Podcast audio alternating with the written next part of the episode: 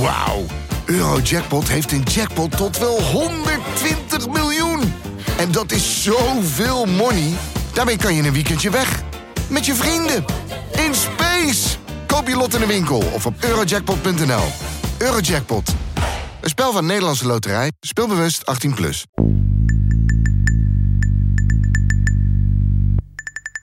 Weet je, als je het gesprek hebt, kom je een heel eind met elkaar. Dat is altijd zo geweest.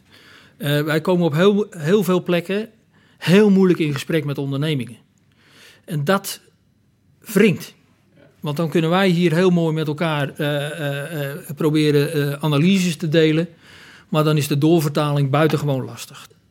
Aan mijn kant zeggen de ondernemers van... potverdorie Hans, wat is dit nou? Ik, het bloed loopt bij mij door de kraan... en ik wil graag een afspraak maken met die bonden... en die bonden willen niks. Er is economisch echt wat aan de hand. We moeten onze kop niet in het zand steken.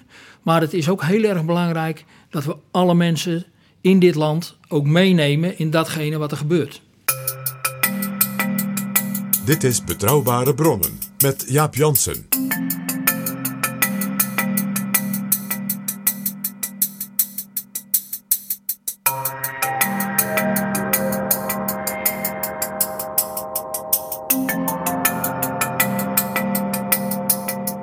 Hallo, welkom in Betrouwbare Bronnen, aflevering 110. En welkom ook PG. Dag Jaap. PG, de Stichting van de Arbeid bestaat deze maand 75 jaar. Opgericht dus meteen na de bevrijding. De Stichting van de Arbeid, wat is dat? Want wij kennen natuurlijk de SER. En die bestond kort geleden 70 jaar. Daar zit dus een verschil. Want deze stichting is vijf jaar ouder. Zo is dat. En bij die open dag van de Sociaal-Economische Raad, waar wij er. toen een betrouwbare bronnen special hebben opgenomen met onder andere Ed Nijpels en Mariette Hamer. Toen heb ik al iets verteld over die vijf jaar tussen 45 en 50 dat de SER werd opgericht. Dat Nederland eigenlijk nog niet echt wist hoe het nou met die wederopbouw verder moest. Hoe het, wat voor zeg maar, toekomstperspectief het land had. Ook door de koloniale oorlog natuurlijk in, in, in Indië. En dat eigenlijk de oprichting van de SER, Centraal Planbureau, dat die organisaties mede onder invloed van het Marshallplan.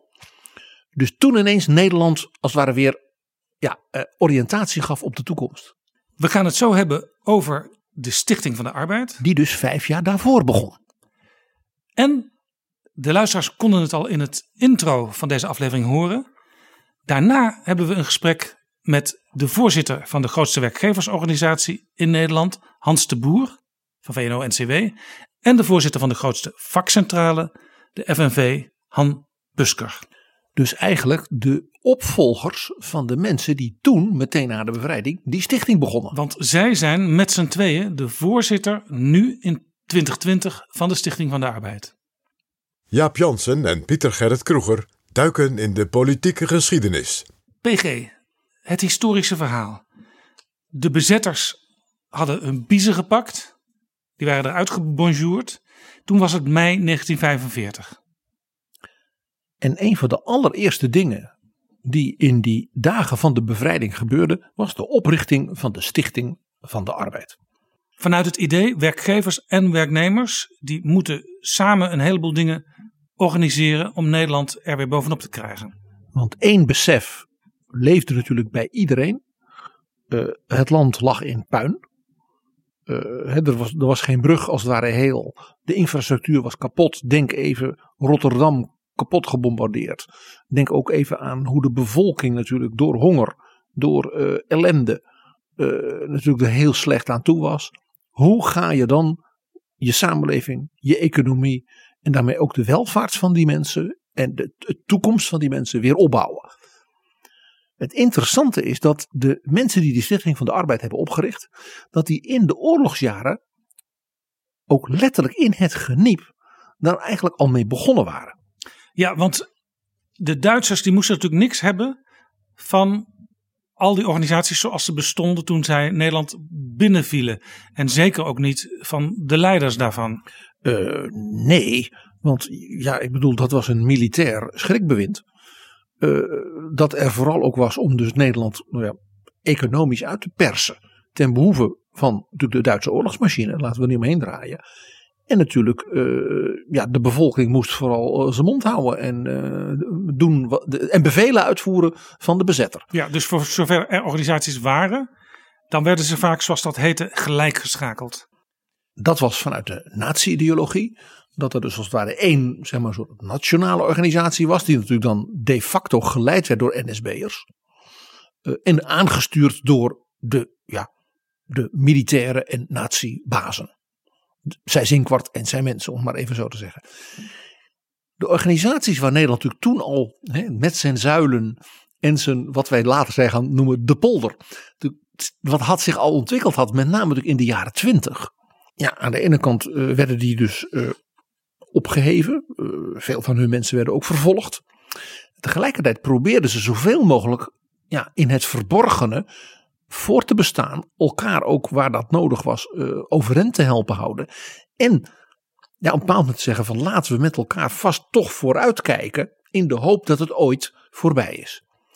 Heel interessant, uh, die stichting van de arbeidgesprekken tussen zeg maar, de vakbonden, de, de werkgeversorganisaties, bijvoorbeeld ook de organisatie van de middenstand, van de boerenstand en dergelijke. Dat deden ze in het geheim op het kantoor van dokter Hakke. En dat was de directeur-generaal van de arbeid. Dus dat was de hoogste ambtenaar in Den Haag. Van wij zouden dus nu zeggen sociale zaken en werkgelegenheid. Die dus stiekem al met dus het bedrijfsleven en de vakbonden aan het overleggen was van als het nou voorbij is deze ellende. Hoe gaan we dan samen het land er weer bovenop helpen. En dat gebeurde op een geheime plaats gewoon bij de man thuis. Dat gebeurde stiekem in Den Haag bij dokter Hakke. Hoogst opmerkelijk. Een van de dingen die men natuurlijk deed was, wij moeten lessen trekken uit de, de crisis in de jaren 30. Een aantal dingen zijn toen niet goed, niet goed gegaan. Uh, er zijn toen wel pogingen gedaan tot meer samenwerking in bedrijfsleven, vakbonden, maar dat was nou ja, deels wel, deels niet erg geslaagd. En het was niet echt georganiseerd, zouden wij nu zeggen. En er was natuurlijk een duidelijke les ook uit de oorlog. Je kunt tegenover zo'n bezetter, tegen zo'n zeg maar, dictatoriale overheid alleen overleven als je elkaar niet loslaat, samenwerkt, ook in het geniep. samen sterk proberen de rug recht te houden. Een van de mensen die toen een voortrekkersrol nam, was Dirk Stikker. Dat was een directeur van Heineken Brouwerijen. En die vertelde in 1945 hoe dat ging in die oorlog, dat overleg. Toen staken onmiddellijk de verantwoordelijke leiders van de werkgevers- en arbeidersbeweging en de middenstand en landbouw de koppen bij elkaar om een gezamenlijk front te vormen tegen den vreemde overweldiger. De geschiedenis van dit gezamenlijk verzet is nog niet geschreven. Doch wanneer dit geschiet, zal blijken dat de Duitsers, ondanks hun pogingen om het naziregime hierin te voeren, in het eerste jaar van hun bijkans overmatige activiteit op sociaal-organisatorisch gebied in ons land geen voet aan de grond kregen. Dat was Dirk Stikker. Wie was Dirk Stikker? Dirk Stikker was een ondernemer. Je zei al, hij was van Heineken. Uh, en die was al voor zeg maar, de, de overval van, van de nazi's op Nederland. bezig van, met, met mensen in het bedrijfsleven te praten van. kunnen we de samenwerking om de crisis te overwinnen niet beter organiseren? Dus die was eigenlijk al voordat de oorlog begon ontevreden over de wijze waarop dat gebeurde. Keek natuurlijk ook naar andere landen. Om te beginnen natuurlijk naar Amerika, naar de New Deal bijvoorbeeld. Van dat je zegt van hoe kun je dat nou beter doen? En die heeft dus eigenlijk ja, die oorlogstijd. Waarin men dus als het ware uh, ja, met, samen overleven uh, toch het parool was. Dat heeft hij eigenlijk een beetje ook gebruikt om te zeggen. Zullen we dat maar eens samen ook proberen. En zodat als het zover is en de bevrijding komt we klaarstaan. Dus die sticker was in dat opzicht een visionair. En dat was een enorme doener. Dus hij was ook niet zo van, van, van daar gaan we mooie artikelen over schrijven. Die zei ook van we gaan dat gewoon organiseren. Dus terwijl de bezetting gaande was, zaten er al mensen bij elkaar. Sticker zegt daar nog wat over. Toch waren de Duitsers naïef, want ondanks alle formele opheffingen werd in het geheim het verzet voortgezet. Leidende figuren uit de werkgevers- en arbeiderswereld bleven regelmatig bijeenkomen om het wachtwoord uit te geven en om, wat later belangrijker werd, de toekomst voor te bereiden. En het is in die donkere dagen van strijd, verzet en onderdrukking dat de plannen voor de Stichting van de Arbeid geboren werden. Dirk Stikker. Dat fragment, Jaap, is voor onze luisteraar daarom ook interessant. Dit is dus niet een terugblik 20 jaar later. Dit vertelde hij in de zomer van 1945 in een soort lezing op de radio. Waarin hij dus bijna, je zou bijna zeggen, verantwoording aflegde aan de luisteraar. Van wat hebben, hebben wij, ik met mijn collega's, in die oorlogsjaren samen gedaan. Zodat we nu, zomer 45, weer aan de slag kunnen. Ja, het fragment is van 25 augustus 1945. Een causerie op wat toen heette Radio Hilversum. Dat was eigenlijk nog het, het, staartje van de bezettingsradio. Want uh, je had natuurlijk Radio Oranje vanuit Londen via de BBC. En de Duitsers die zonden uit via Radio Hilversum. Nou ja, die waren vertrokken. Dus de Nederlandse omroepen konden dat weer langzaam overnemen. En hij sprak daar. Het interessante is, op 25 augustus zei hij dit allemaal. Op 17 mei, nu precies 75 jaar geleden, is officieel die Stichting van de Arbeid opgericht. En dit verhaal van Dirk Stikker is dus heel kort daarna. Het was voor dat moment vers van de pers. Het was actualiteit. Een van de dingen die dus die mensen van de stichting in het geheim natuurlijk al deden. Ja, dat was natuurlijk in kleine kring van mensen die elkaar konden vertrouwen. Uh, alvast nou ja, vooruitkijken, uh, oplossingen bedenken, een organisatie bedenken van hoe zou je dan werkgevers, werknemers, uh, de verschillende bedrijfstakken, de landbouw, het midden- en kleinbedrijf, het grootbedrijf, de Rotterdamse haven. Hoe kun je het zo organiseren dat ze met elkaar kunnen samenwerken en er een soort krachtige gezamenlijke strategie zou kunnen komen voor Nederland, die ook behoorlijk centraal gestuurd zou worden. Dus vanuit de toppen van die organisaties, dat die elkaar begrepen. En uh, zeker ook de persoon Sticker was iemand die daar erg voor was. En ook voor de, zelf voor de persoon Sticker daar ook best een behoorlijke zeg maar, strategische rol in zag. Het was ook, wat ik al zei, echt een doener. Ook interessant was dat ze zeiden: wij hebben in Nederland natuurlijk die traditie, ook uit het verleden en van voor de oorlog, van al die verschillende organisaties, katholiek, protestant, socialist, liberaal, ja, wat dan niet, die moeten we vooral ook meenemen. Die hebben een gezamenlijk gevoel van hoe we dus na de bevrijding het land weer overeind helpen. Dus het was heel interessant. Het was dus niet uh, uh, om dat af te schaffen, maar meer om ze als het ware meer energie en ook meer visie, perspectief op de toekomst te geven. Want er waren wel mensen op dat moment in de regering die het idee hadden: eigenlijk moeten we af van al die clubs van voor de oorlog. Ja, dat is een van de meest interessante dingen in dus die vroegste geschiedenis van de Stichting van de Arbeid. Die ging gepaard met een geweldig politiek conflict. Tussen wat wel werd genoemd de vernieuwers. Die zaten voor een belangrijk deel ook in de regering in Londen. Dat was, waren ook de mensen waar Wilhelmina heel veel hoop op had gevestigd? Ja, en een aantal mensen ook dus wel in Nederland. Die dus zich erg aansloten bij dus die vernieuwingsgedachten die dus in Londen speelden. En mensen als Sticker en die organisaties die als het ware na de bevrijding hoopten weer aan de slag te kunnen. Uh, die het gevoel hadden dat deze mensen vanuit een zeg, van abstract en ook wel heel erg centralistisch, idealistisch idee.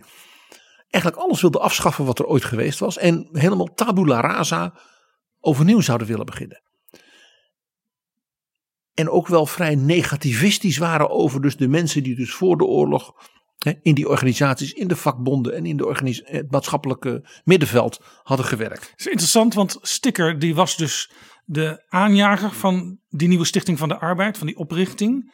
Hij was een liberaal, dus je zou bij een liberaal kunnen denken, die moet ook niet zoveel hebben van al die uh, verzuilde organisaties. En zo zie je maar, hij zag dus ook de waarde van dus de diversiteit binnen die organisaties, omdat je dan, wij zouden nu zeggen, het draagvlak sterker maakt. Hij vond zelfs dus het sterk centralistische, aangestuurde systeem van we gaan helemaal, van, helemaal opbouwen van bovenaf.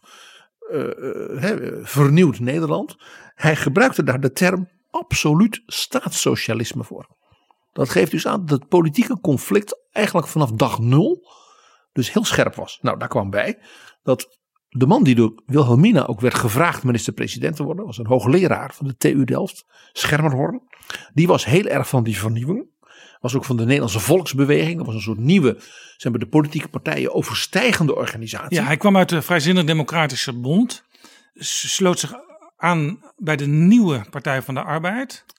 En als je sociaal-liberalen nu hoort, bijvoorbeeld de mensen van de sociaal-liberale kanon die we in Betrouwbare Bronnen hebben gesproken, dan beschouwen zij Schermerhorn wel als een van hun.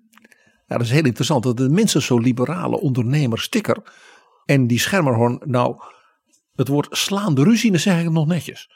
Weet je hoe Schermerhorn tegen zijn medewerkers de Stichting van de Arbeid van Sticker noemde? Het gesticht van de arbeid. Het gesticht van de arbeid. Dat was dus niet heel vriendelijk. Hij moest er niets van hebben. Want die zei, dit brengt als het ware die oude verzuiling weer terug. In plaats van dat Nederland wordt vernieuwd en dat moeten we niet hebben.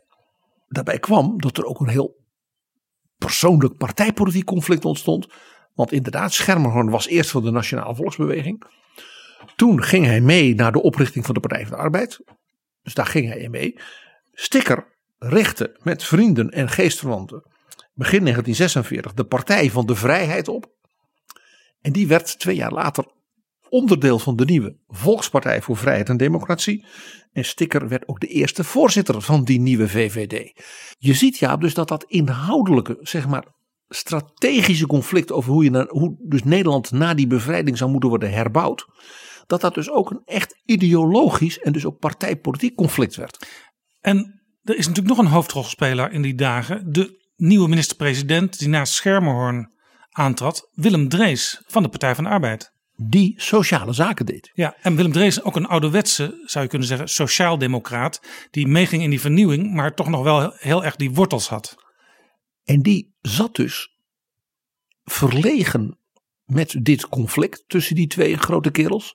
Die alle twee natuurlijk het beste van het land wilden, en de wederopbouw. Maar ja, hij zat daar een beetje tussen die twee in. En eh, ontwikkelde zich toen al heel snel als een soort wijze, rustige bemiddelaar. En in zekere zin zou je kunnen zeggen de latere vader Drees.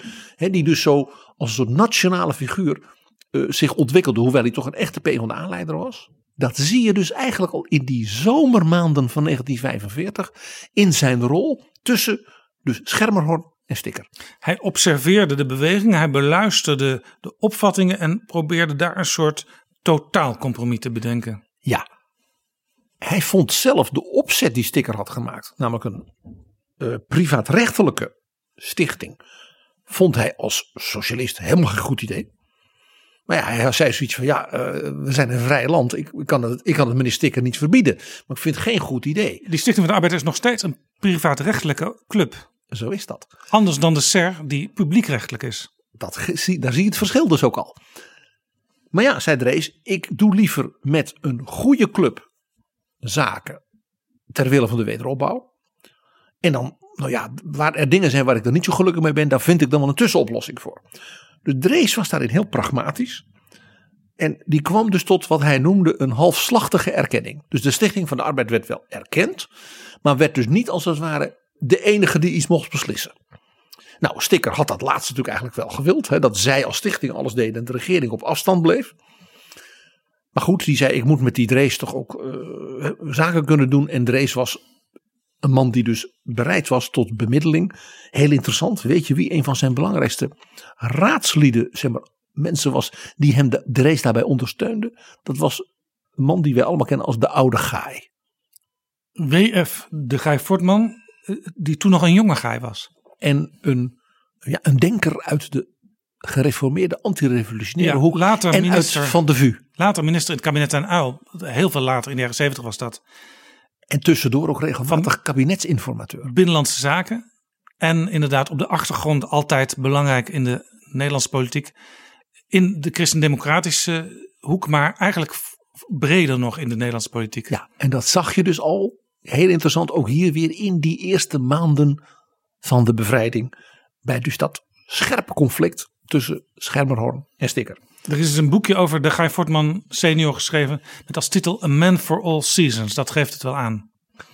Wat een citaat is naar een boek over Thomas More. Dit terzijde.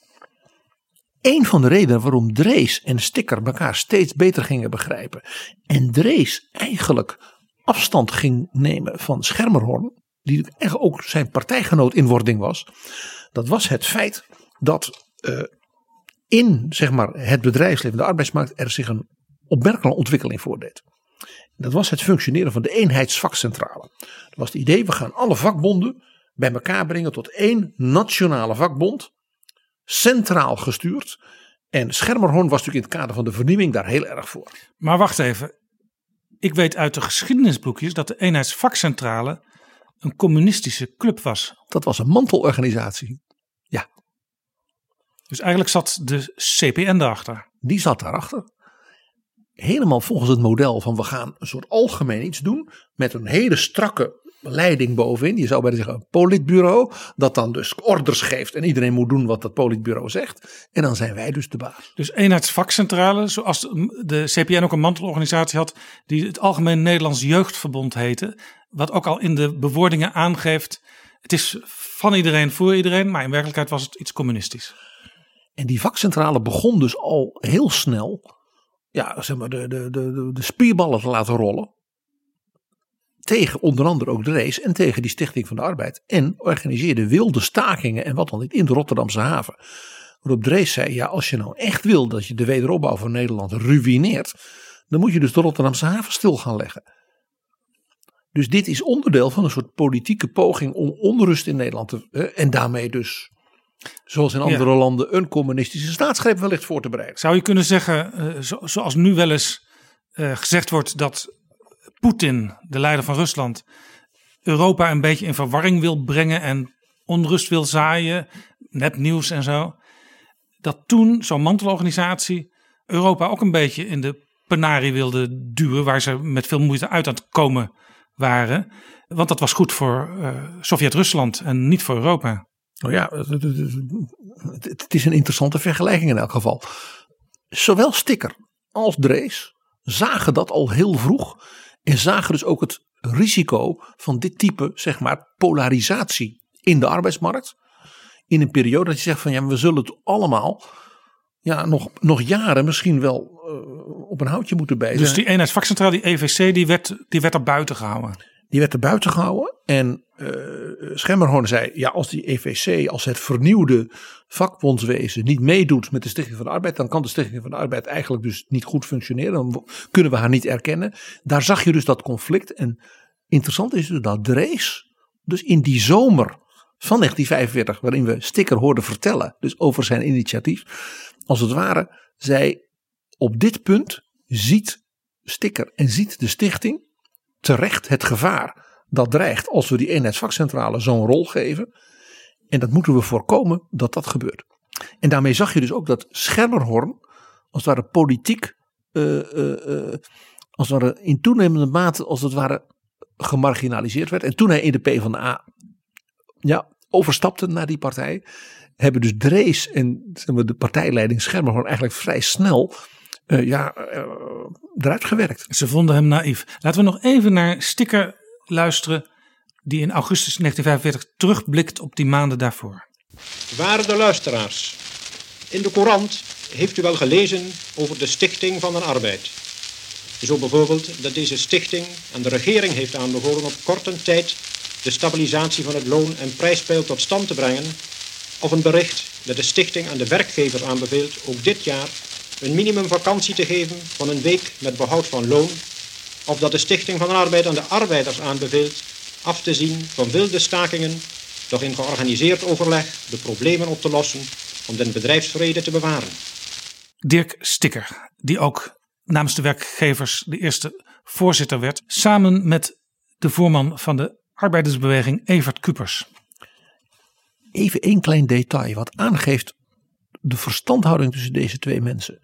Toen de Duitse bezetter Kupers afzette als voorman van het NVV, was het Sticker, dus de Heineken-ondernemer, die ervoor zorgde dat die man dus niet eh, ja, zeg maar, ten onder ging, dat hij geen inkomen meer had. En ze hebben van alles gedaan om die Kupers dus als het ware ja, in leven te houden. Hij heeft zelfs ook geholpen te voorkomen met hulp van ambtenaren in Den Haag dat de man gedeporteerd zou worden naar Duitsland. En je begrijpt dat dat natuurlijk tussen die twee mannen en ook wel die gezinnen, om maar zo te zeggen, die families, dus een enorme ook vertrouwensband ontstond. In de richting van, en als straks ons land weer bevrijd is, dan gaan we samenwerken. En natuurlijk staan we tegenover elkaar. En natuurlijk zal er wel geknokt worden hè, tussen de bazen en de vakbonden. Maar we gaan het wel samen doen, want wij weten dat we elkaar kunnen vertrouwen. En dat is iets wat tegenwoordig nog steeds doorwerkt in die Stichting van de Arbeid. Ik wil da- daar straks ook wel wat over vragen aan onze gasten Hans de Boer en Han Busker. Nou, die sticker was zo'n doener, zoals ik al zei. En ook wel een beetje een baasje, hè. Dat eh, op 8 mei 1945 die stichting eigenlijk wel groots kon beginnen. Want wat deed hij? 8 mei al, dus, dus dat is echt de, de, de, de, de, de, sporen waren nog vers van de Duitse aftocht. Ik zal het je nog gekker vertellen. Eh, officieel zijn ze dus opgericht op 17 mei, want toen was er een notaris en alles. Maar op 8 mei waren ze al bezig. En niet een klein beetje bezig. Sticker vertelt eh, later, in een terugblik, dat terwijl de Canadezen dus Amsterdam binnenreden als bevrijders en de mensen dus met, nou ja, tienduizenden langs de straten stonden. Ik, herinner mij nog zeer de verhalen van mijn grootmoeder en mijn moeder eh, uit die tijd. En die dus die Canadezen toejuichten. Sticker zei, ik heb daar niets van gezien.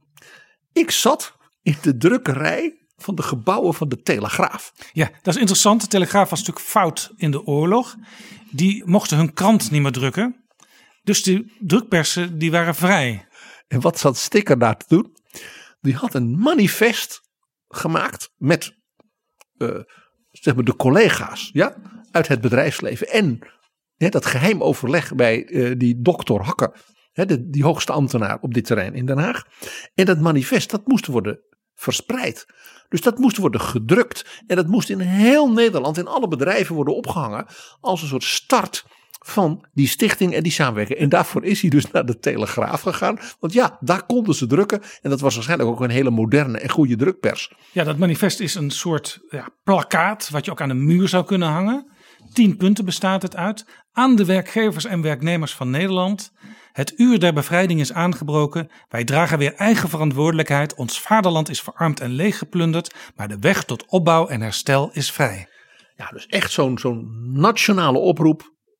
En ook tot samenwerking en dergelijke. Maar de Canadezen reden Amsterdam binnen. En Sticker was dus daar bij die drukkerij met zijn medewerkers om ervoor te zorgen dat dat klaar was. En hij zegt: Ik heb er niets van gezien, niets van meegemaakt.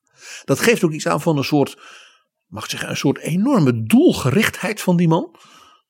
Ja, hij was maar met één ding bezig: dit moest gelanceerd worden en dat moest een succes zijn. Wat hij ook deed, via zijn contacten, dat het toen legale blad Trouw, wat daarvoor natuurlijk een, een, een, een, een illegaal blad was, was nu ineens een legale krant. En die opende dus op 8 mei met de tekst van dat manifest. Dus dat lag overal waar men een krant kon kopen, daar lag het manifest. En ook in alle bedrijven werd het opgehangen. En Sticker regelde ook dat op diezelfde dag dat de eerste uitzending was van dat bevrijde Radio Hilversum hij met zijn manifest in die radio-uitzendingen kon. Dus hij had zich als het ware in de nieuwsuitzendingen gedrongen van de allereerste dag van een vrije omroep. Dat manifest dat is ten eerste buitengewoon boeiend om die typische toon van die tijd, zoals jij dat voorlas. Hè, ons vaderland is verarmd en leeggeplunderd, maar de weg tot opbouw en herstel is vrij. En dan werkgevers en werknemers, beseft hierbij uw taak. Dat is de taak om in eendrachtige samenwerking te arbeiden aan de opbouw van ons land. Dat is nog echt die wat orgeltoon, hè, zal ik maar zeggen, van, van, van, van, van, van voor de oorlog. Beetje polygoonachtig. Ja, een beetje polygonisch journaal, inderdaad. Geeft u niet over aan persoonlijke wraakgevoelens of willekeur. Ontvangt de slachtoffers van de Duitse terreur- en deportatiemethode met open armen. Herstelt hen in hun oude functie. Ja, een van de dingen die in dat manifest enorm naar voren komt. En daar voel je dus al iets in. Die vernieuwing, dat is allemaal mooi, dat idealisme. Maar er komen nu mensen ja, terug.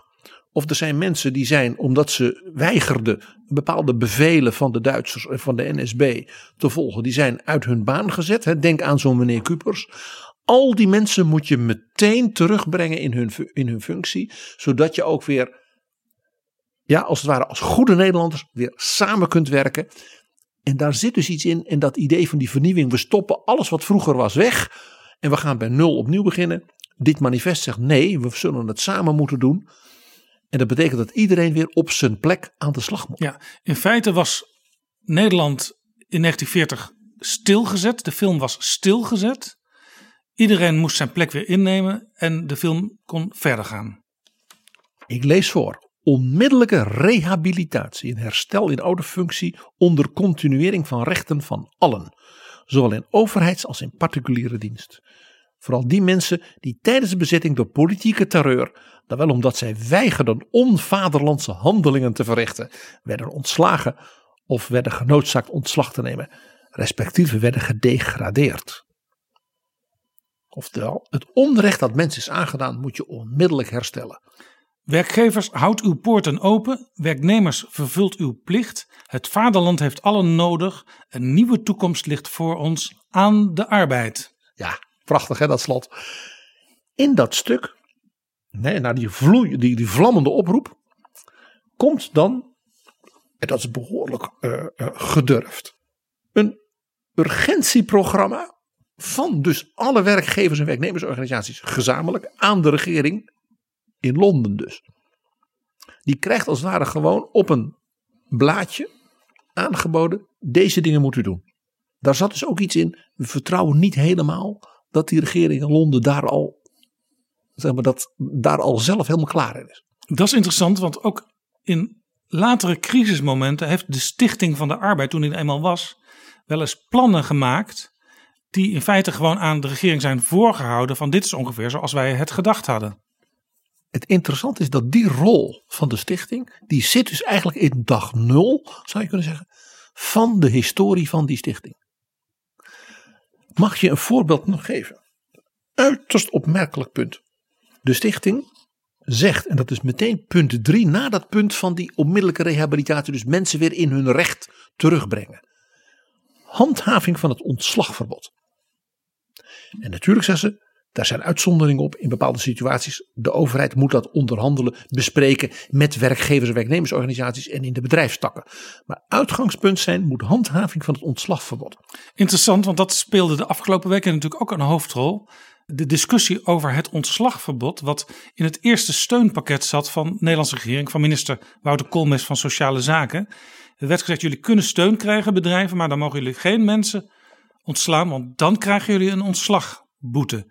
En de discussie de afgelopen weken achter de schermen en ook een beetje in de media was: de vakbeweging wil er niet van af van die ontslagboete. Dat speelde dus toen op een bepaalde manier ook. Ja, nog gekker. Ja, dat ontslagverbod was een maatregel van de Duitse bezetter.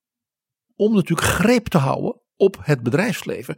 Te doen alsof men heel sociaal was. Maar tegelijkertijd daarmee natuurlijk de bedrijven in de greep houden. Ze mochten alleen iets doen met werknemers als de bezetter dat goed vond. Nou je begrijpt daar zaten natuurlijk ook nog andere bedoelingen bij. Hè? Dat is ja, duidelijk. Ja, dus werkgevers en werknemers moesten met alles naar die bezetters. Wilden ze iets gedaan krijgen. Mm -hmm, dat was de hoop van die bezetter ja. En het interessante is dat dus deze organisaties zeggen, nu we bevrijd zijn, handhaaf nu wel even dat verbod om mensen dus bijna als het ware het gevoel te geven, ik kan wel mijn leven verder invullen. En dat klinkt ook een beetje zoals nu, want we hebben plotseling die coronacrisis. Iedereen is bang voor, om bijvoorbeeld werkloos te worden. Zes op de tien Nederlanders zijn bang dat ze misschien wel werkloos worden. Op dit moment blijkt uit de enquête van de Nederlandse Bank. Dus in die zin kunnen we het een klein beetje vergelijken. Het is hoogst opmerkelijk dat dit dus zo'n hoog prioriteit is. Punt drie van het manifest. En toen ik het las, uh, ik had een beetje dezelfde uh, aha-erlebnis, om het eens even op zijn Duits te zeggen, uh, die jij ook had. Sticker heeft ook onderbouwd waarom hij dus in die tien punten dit en ook een aantal vergelijkbare punten zo naar voren bracht. Hij zei, kijk, het is begrijpelijk dat de mensen nu de bevrijding is gekomen. En dat de mensen natuurlijk moeten een idee hebben, waar gaat het nu naartoe? En hij zei, mensen zullen voor een deel euforisch zijn. Voor een deel ook doordat mensen natuurlijk ook door ziekte, door honger en wat dan natuurlijk, ja, het idee hebben van wat gaat er nu met mij gebeuren. Hij zei dus de mensen hebben richtingsgevoel nodig. Mensen hebben een stukje zekerheid nodig. Uh, en wat vooral moet worden voorkomen is dat mensen allerlei illusies gaan krijgen. Of dat er allemaal beloften worden gedaan van de, de gouden bergen, zoals hij dat noemde. Die natuurlijk gaan leiden tot een grote desillusie. En de wanhoop dan als het ware eh, weer greep krijgt van de mensen. Hij zei letterlijk, we moeten voorkomen dat allerlei ismen het volk gouden bergen gaan beloven.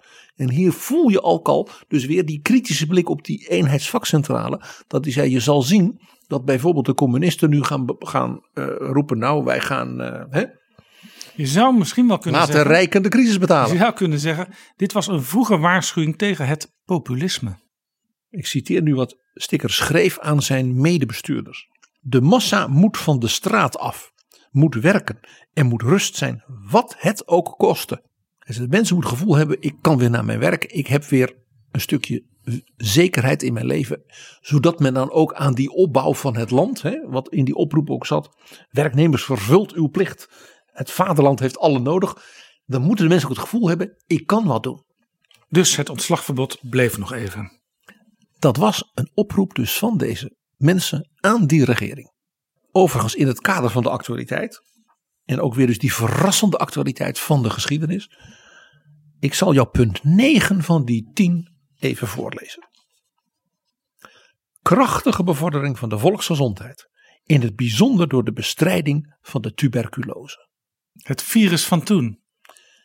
Men was op dat moment, doordat de mensen natuurlijk zo verzwakt waren, door honger, door ellende, buitengewoon bevreesd dat er dus enorme epidemieën, net als natuurlijk na de Eerste Wereldoorlog met de Spaanse griep, in Europa dus weer greep zouden krijgen. En in het bijzonder was er dus ook sprake op dat moment al, zeker ook in zeg maar, de Randstad, hè, waar de hongerwinter zo lang had, eh, had huisgehouden, was er sprake van een enorme golf van TBC. En dat was natuurlijk, als je dus zo verzwakt was, ja, dan had je maar een klein beetje en je was dood. Dus men was buitengewoon bevreesd. En dat was dus onderdeel van, van, van eh, de mensen moeten weer perspectief hebben. Je moet de dingen die nu dreigen gezamenlijk aanpakken. Hoe de geschiedenis zichzelf 75 jaar later tegenkomt. En hier dus ook dat men zich dus nog herinnerde 1918, 1920 met de Spaanse griep. Dat was een mooi verhaal, PG, over de start van die Stichting van de Arbeid, die nu 75 jaar bestaat.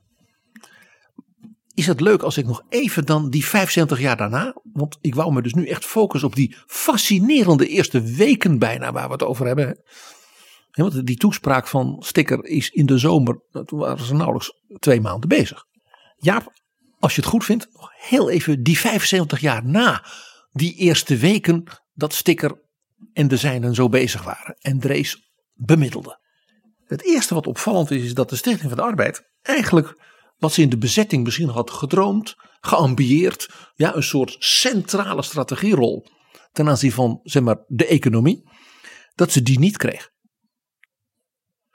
Ze kreeg een rol, maar het was een adviserende, het was een bemiddelende, het was een eh, eh, met elkaar bekijken hoe pakken we het aan rol. Veel van de denktankrollen, de planningsrollen die men voor zich zag, zijn eigenlijk pas vijf jaar daarna naar het Centraal Planbureau en vooral ook naar de SER gegaan. Is dat niet gek? Je had al die Stichting van de Arbeid. Waarom moesten er dan nog andere clubs komen? Waarom, waarom dan met name die SEG? Dat Want het gekke is, werkgevers en werknemers zijn samen die Stichting van de Arbeid. Die zitten ook weer in de SER. Daar zitten overigens dan ook nog weer kroonleden bij. En de voorzitter van de SER is ook altijd een kroonlid. Maar voor een deel is het dus een soort personele overeenkomst. met dus het verschil waar we het even al over hadden, dat dus de Stichting van de Arbeid een, in feite een samenwerkingsvorm van particuliere organisaties is, dus niet een overheidsorganisatie. De privaatrechtelijke Ja. kant. En de SER dus in feite een, een soort eh, eh, koepel is waarin overheid en bedrijfsleven en deskundigen in de vorm van die kroonleden samenwerken en in feite een soort planningsrol hebben zoals je die nu kende. Dat was ook de grote inspiratie van de New Deal van president Roosevelt. Zoals bijvoorbeeld in Nederland de SER heel erg betrokken is geweest en nog steeds is bij eh, de klimaataanpak. Waar nu een begin mee wordt gemaakt. En die inspiratie vanuit de New Deal, daar hebben we het al eens eerder over gehad, dat had alles te maken met het Marshallplan. Dat de Amerikanen zeiden, dat is mooi zo'n stichting van de arbeid en zo, maar Nederland moet een veel planmatiger, ja, gestuurd, lange termijn beleid hebben, ja, waarin, zoals eh, in de New Deal, ja, dus deskundigen en bedrijfsleven en overheden samenwerken. Op 13 januari 1949 was een congres van de Stichting van de Arbeid, een groot congres in Utrecht.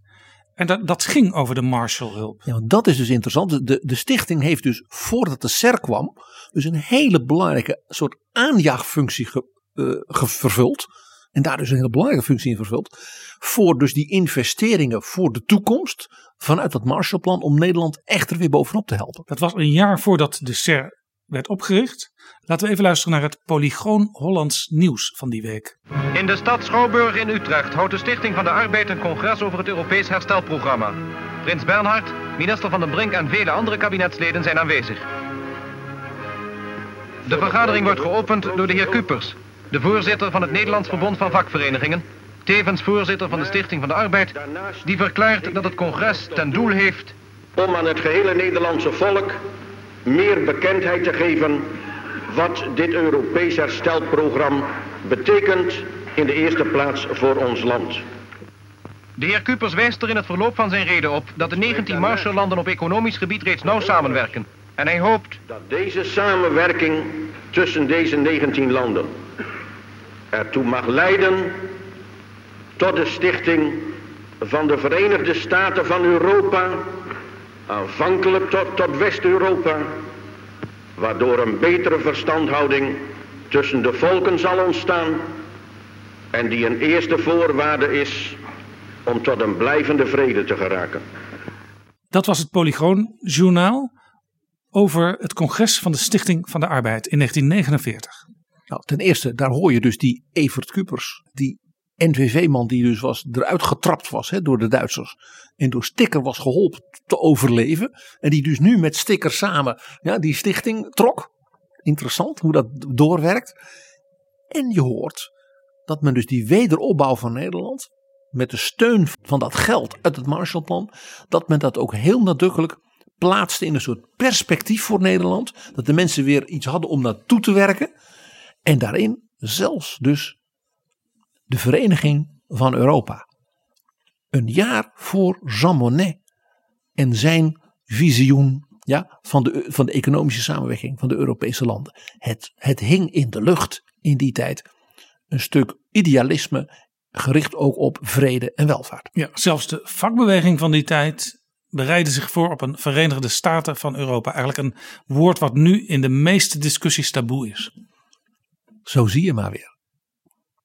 Een van de dingen, dus naast die wat eigen rol van de stichting in die eerste vijf jaar als aanjager, ja, zoals in dit voor, mooie voorbeeld met het Marshallplan, wat uiteindelijk als het ware landde in de stichting van de oprichting van de SER, hè, vanuit de New Deal gedachte, eh, was dat de Stichting van de Arbeid zorgde voor een echt lange termijn beleid met de overheid.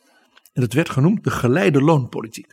Dat betekende dat dus de werkgevers, werknemers en overheid zeiden: wij gaan zolang we die wederopbouw moeten financieren en dat land natuurlijk ja, verarmd was, gaan we zorgen dat er uh, rust is op de arbeidsmarkt. Dat de salarissen ja, beperkt stijgen en dat dus de ruimte voor het herstel van het, van het land, van de infrastructuur en van de bedrijven daardoor zo groot mogelijk wordt. Heel interessant hierbij is dat het land eigenlijk bestuurd werd van bovenaf. Tegenwoordig zie je heel vaak eh, als er gedoe is in de samenleving op de arbeidsmarkt of werkgevers, werknemers of met de overheid, dat er ook op bedrijfstakniveau en op regionaal niveau toestanden zijn. Maar toen werd eigenlijk alles door die werkgevers en die werknemers samen besproken in die Stichting van de Arbeid. En dat was dan ook meteen het beleid voor iedereen. Ja, en dat werd dan, omdat het dus een privaatrechtelijke organisatie was, werd het dan dus vertaald naar de deelnemende organisaties binnen dat privaatrechtelijke verband. Maar heel de middenstand. Heel hiërarchisch. Sticker was ook bepaald geen, uh, ik zal maar zeggen, uh, uh, vlotte jongen in de zin van, van, van heel veel luisteren aan iedereen. Was een behoorlijk, hij werd zelfs wel een beetje een autocraat genoemd. Hij zei, je kunt die wederopbouw alleen doen als je heel duidelijk van bovenaf de lijnen uitzet. Het punt was, vertaal het dan dus naar die verschillende bedrijfstakken, naar die regio's. In die samenwerking. En dat heeft men dus eigenlijk in die tien jaar na de bevrijding aangemoedigd, ook wel gesteund vanuit dus die Stichting van de Arbeid, strategisch lang volgehouden, zodat ze met die rol van clubs als de CER en het Centraal Planbureau voor planning naar de toekomst van vernieuwing van de economie dus ook optimaal kon functioneren. Ja, tot het niet meer ging, hè? want er kwam natuurlijk democratisering van Nederland. De politiek wilde ook weer meer zelf kunnen bepalen. En de welvaart kwam, zodat dus die geleide loonpolitiek, om dus als het ware de loonontwikkeling te dempen, niet meer nodig was. Niet meer zo nodig was. Wat begin jaren 60 waren er enorme loon, loons, loonstijgingen. Mensen werden echt, echt rijk in hele korte tijd. Dat, dat gevoel was er. En die democratisering ging verder in 1970. Toen heeft de Stichting van de Arbeid zelfs het jubileum niet gevierd. Omdat er eigenlijk op dat niveau niks te vieren viel. Want ja, het gebeurde elders. Met enige regelmaat werd er ook gezegd: kunnen we die stichting niet opheffen? En dit is mijn derde punt van die voorbije 75 jaar, Jaap. Dat hebben ze dus niet gedaan. En weet je waarom niet? Die stichting, juist doordat ze die rol die ze misschien wel had gedroomd, geambieerd in de oorlog, als de plek waar het allemaal ging gebeuren, niet kreeg, werd de stichting een soort, ja, misschien, ik zoek er een een soort vrijplaats. Waar de vakbondsbobo's, de werkgeversbonden, de, de ministers, soms in vertrouwen, uh, soms met bijvoorbeeld aan de hand van een belangrijk rapport van het Centraal Planbureau of van de OECD, konden kijken van wat doen we hiermee. Zonder dat je als het ware al meteen een besluit moest nemen. Zodat je eens kon verkennen, elkaar een beetje kon aftasten. En die functie bleek aldoor weer, zodra het echt moeilijk werd, heel nuttig. Bekend voorbeeld, heel bekend voorbeeld, we hebben het met Mannix Krop er uitgebreid over gehad, de biograaf van Wim Kok, het akkoord van Wassenaar. Ja, Wim Kok was voorzitter van de FNV. Hij ging met Chris van Veen, toen de voorzitter van de grootste werkgeversorganisatie, samen zitten in Wassenaar. Er was een groot probleem, er was een er was een economische crisis, oplopende werkloosheid. De politiek zat ook moeilijk, die wist ook niet precies hoe ze het moesten aanpakken. En zij besloten samen, wij gaan de handen ineens slaan. En kwamen dus tot een, een, een soort deal die nauwelijks één A4 tekst was. Gemaakt door een van de secretarissen van die Stichting van de Arbeid. En het kabinet en de, zeg maar, de vakbonden in het hele land en de, en de bedrijven konden op basis daarvan dat verder invullen. En dat is dus typisch zo'n voorbeeld. De Stichting van de Arbeid werd dus als het ware, wat ik maar noem, een beetje een vrijplaats voor de momenten dat je zegt, nou hebben we al het materiaal en alle dingen en de spanningen lopen op. En nu is er het moment erop of eronder. En dan komen we bij vandaag terecht. We zijn opnieuw verzeild in een grote economische crisis. Het begon als een medische crisis, de coronacrisis. Maar ja, we gingen in een intelligente lockdown, zoals minister-president Mark Rutte dat noemt. Dus allerlei bedrijven, clubs kwamen min of meer stil te liggen. Dat moet langzamerhand allemaal weer gaan werken.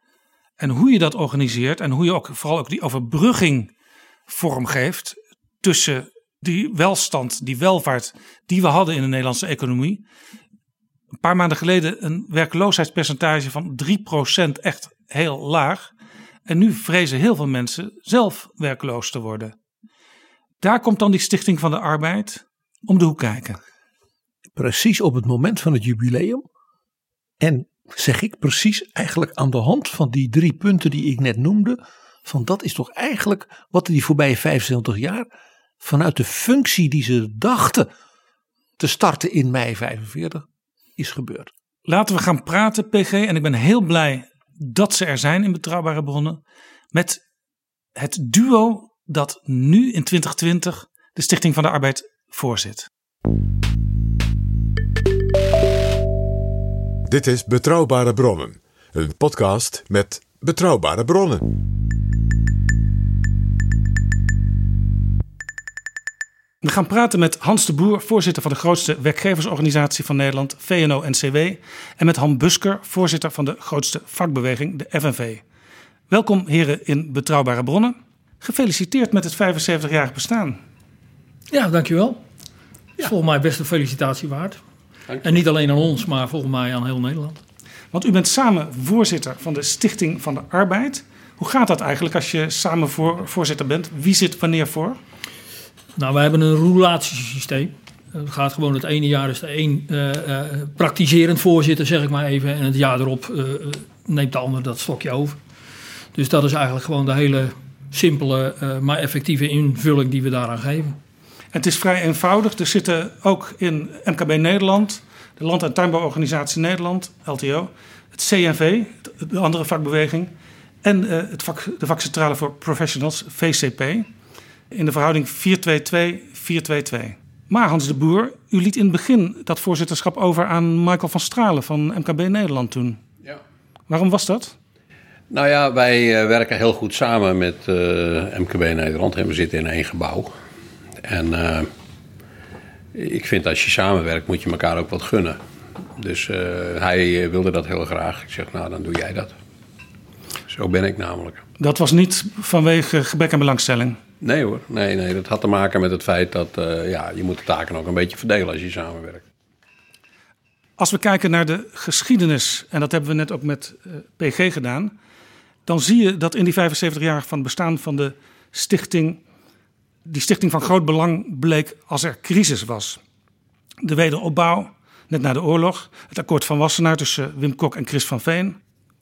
Nu zitten we weer in zo'n crisis waarin bedrijven failliet dreigen te gaan, waarin de werkloosheid snel dreigt op te lopen, waarin de politiek zich afvraagt hoe moeten we dit aanpakken? Is ook als we naar het heden kijken, de geschiedenis van die 75 jaar inspirerend voor u beiden? Als ik dat mag zeggen, als ik daar mag beginnen. Kijk, ehm, ja, het is aan het eind van de oorlog geboren, hè, de gedachte. En eh, het had te maken met wederopbouw. En het inzicht was daar dat zeg maar, de factoren eh, kapitaal en arbeid, waarvan Marx eh, eigenlijk zegt dat zijn eh, twee verschillende klassen die, nou ja, waar het nooit goed gaat aflopen tussen die beide klassen. Daar, ehm, Klassenvijanden. Klassevijanden, nou, zo noem ik ook de heer Busker wel eens, maar dat bedoel ik dan niet zo verkeerd. maar dat dit de gedachte was van ja, je moet elkaar zien te vinden. En ehm, dat was natuurlijk toch wel goed bedacht. Want dat, en dat is tot op de dag van vandaag is dat bijzonder. Want als ik uitleg aan mijn collega-voorzitters in Europa... Ik, ik ben vicevoorzitter van Business Europe... hoe wij hier met elkaar omgaan, nou, dat zie je niet veel. Dat zie je niet veel in andere landen. Dus eh, ja, het is wel, eh, ja, die polder is wel bijzonder, ja. Ja. want uw Franse collega, werkgeversvoorzitter, die wordt waarschijnlijk heel vaak met stakingen geconfronteerd. Ja. Veel meer dan in Nederland. Ja, dat zie je nu bijvoorbeeld. eh, dus dan eh, maak je de sprong naar de actualiteit. Maar wij eh, zijn hier in de weer met het maken van protocols. Van onder welke voorwaarden kan een bedrijf of een sector open. En dan probeer je dat in goed overleg te doen. En in Frankrijk, nou Renault en andere autofabrieken, die worden gewoon dichtgegooid. Zonder overleg. Dus ja, dat is. dus het, het, het hebben van een zekere understanding. En het elkaar regelmatig zien heeft een absolute waarde. Ja, toch, Han Busker gaat het niet altijd goed. Hè? Want ik herinner me in 2010 sloot een van uw voorgangers, Agnes Jongerius, een pensioenakkoord. En dat leidde in de FNV tot haar aftreden. Ja, er zijn ook in de 75 jaar best wel pijnlijke dossiers geweest. Ik bedoel, daarover geen enkel misverstand. Hè, eh, we hebben van de week ook geconstateerd toen we ons wat in de geschiedenis gingen eh, verdiepen... dat eh, het 25-jarig jubileum van de Stichting van de Arbeid helaas niet is gevierd... omdat er zo'n enorme kloof was. Maar dan zie je dat je ergens in de tijd toch weer bij elkaar weet te komen. En dat is ook goed. En het gaat niet allemaal vanzelf. Er staan grote belangen op het spel. Uh, het, het, vergt het nemen van verantwoordelijkheid. af en toe ook durf en lef om de boel in beweging te krijgen. En dat gaat niet altijd goed. wij hebben inderdaad een dieptepunt gehad in 2010. Wat tot het aftreden van mijn voorgangster Agnes Jongerius heeft geleid. Wat natuurlijk in, in de kern een heel pijnlijk dossier is. Maar ook dat hoort bij de Stichting van de Arbeid. Je gaat aan de slag. De heer De Boer in dit geval heeft een achterban aan onze kant is dat ook zo. En je, en je hoopt dat je dat bij elkaar kunt brengen, maar dat lukt niet altijd. Want het is een ingewikkeld proces. Agnes Jongerius zei afgelopen weekend in het Financiële Dagblad dat de vakbeweging via de Stichting van de Arbeid tegenmacht kan creëren. Ik citeer haar: De top van het bedrijfsleven kan zo naar het torentje bellen. Is het voor uw mensen als leider van de vakbeweging, is het voor uw mensen moeilijker om invloed uit te oefenen op de regering? Nou, dat, dat, dat ligt eraan hoe je ernaar kijkt. Ehm, eh, ik heb al vaker gezegd, ja, weet je, eh, eh, als wij daar naar binnen willen, dan krijgen we ook toegang. Dus dat, dat is absoluut waar. ik denk dat van oudsher het bedrijfsleven vanuit economische belangen die toegang wat automatischer heeft gehad. Maar het is niet zo dat ons de toegang wordt geweigerd. Wij lopen daar de deur niet plat. Want onze belangen zitten in de bedrijven, uh, uh, zitten in het maken van, van afspraken die goed zijn voor de werknemers van dit land. Is het in zekere zin ook zo dat als um, Hans de Boer of, of de baas van Shell of van Philips of van Unilever bij de premier binnenloopt, dat dat in zekere zin ook een beetje in het belang van de werknemers is? Want ja, die bedrijven die moeten wel groeien en bloeien. maar mis, misschien mag ik hier even iets over zeggen, over deze observatie van u. Kijk, uh, in mijn beleving is het zo dat als Han Busker uh, een gesprek met uh, Mark Rutte wil, of met welke bewindspersoon ook, dan heeft hij hem net zo snel als wanneer ik dat gesprek wil. We, we hebben allebei makkelijk toegang. Iets anders is dat de vakbeweging, als ik het mag zeggen, en anders moet je me corrigeren. Dat zal ik niet nalaten als dat nodig is. Nee. Maar zeg maar, de vakbeweging kijkt heel erg naar arbeidsmarkt en sociale zekerheidsachtige dingen. Doen wij ook. Maar wij hebben bijvoorbeeld over technologie. Uh, over uh, de, markt in de Verenigde Staten. Of uh, China, waar iets gebeurt. Dus ik heb soms het gevoel dat vanuit het bedrijfsleven de agenda wat breder is. Nou is het zo dat als wij zorgen hebben over, ik noem maar wat, een investering in het een of het ander of technologie, dan zit daar ook weer arbeidsmarkt achter, werkgelegenheid, et cetera. Maar dus ik heb de indruk dat dat het niet zo is dat wij makkelijker binnenkomen, maar we hebben een, ja, in het primaire proces, denk ik, een wat bredere agenda. Ja, een agenda die, die, die wat verder afstaat van wat je in de Stichting van de Arbeid doet. Ja, dat is het. Ja. He, dus uh, uh, dat herken ik. Even op uw vraag van is het ook in belang als uh, de baas van Shell bij de minister-president aanklopt. Kijk, werkgelegenheid gaat ons allemaal aan. Wij, wij hebben er belang bij dat dit land floreert, dat er veel werkgelegenheid is, want dat is goed voor onze leden, dat is goed voor de samenleving. Daar hebben wij natuurlijk een belang bij. Het gaat scheef als de belangen van de ene partij uit de pas gaan lopen bij de belangen van de andere partij. En daarvoor is het ook uh, goed dat we in dit land dit model hebben, want dat kun je aan de tafel van de Stichting van de Arbeid met elkaar bespreken. En daarom is het ook goed dat je toegang hebt tot de politiek als dat nodig is. Uh, dus uh, ik heb er geen hekel aan als bedrijven zich melden. Maar de balans moet er wel blijven. En daar is de tafel van de Stichting van de Arbeid ook heel belangrijk. En die stichting die heeft ook als voordeel, bijvoorbeeld vergeleken met de SER, waar natuurlijk ook kroonleden bij zitten, dat jullie als stichting ook dingen een beetje in het geniep af en toe kunnen bespreken. Ja, in het geniep klinkt als daar wordt een gemene deal gesloten. En dat heb ik niet meegemaakt. Ik ken de geschiedenis onvoldoende, maar onze, onze eigen achterbannen zitten zo niet in elkaar dat ze dat accepteren. Dus dat is al een hele simpele. Kijk, wat wel nodig is, is dat je af en toe eens even in alle rust met elkaar aan tafel moet uh, kunnen zitten. Zonder dat er onmiddellijk allerlei schijnwerpers op staan. En er allerlei belangen uh, van de buitenwereld al uh, bij worden gehaald. Het is een beetje een vrijplaats hè, in dat opzicht. Nou, die, die, moet je ook zelf creëren. Want als, als, als wij alleen maar aan het denken zijn daar en er komt niks uit. Nou, dan heb je er ook weinig aan, zeg ik dan maar even. Dan kun je promoveren, is ook mooi. Hè? Ja. Nee, maar uh, ik denk echt uh, dat je, dat je, dat je zo'n platform wat we dan hebben in de Stichting van de Arbeid, dat dat ook zijn effect heeft als je af en toe eens eventjes in alle rust de koppen bij elkaar steekt. En dat kan ook in alle rust eens even heel stevig oorlog maken zijn, maar in alle rust bedoel ik dan voor de buitenwereld. In de crisis die we nu hebben, de coronacrisis, praten jullie als Stichting van de Arbeid elke week met het kabinet. Wanneer werd voor u beiden duidelijk dat dit wel eens een echte en een hele grote crisis kon worden? ik moet u heel eerlijk zeggen dat uh, in mijn beleving wij vanaf het begin af aan wel het gevoel hadden: dit is niet klein bier. Dit is echt iets wat ongekend is. Uh, wij hadden niet de inschatting dat dit na acht weken over zou zijn.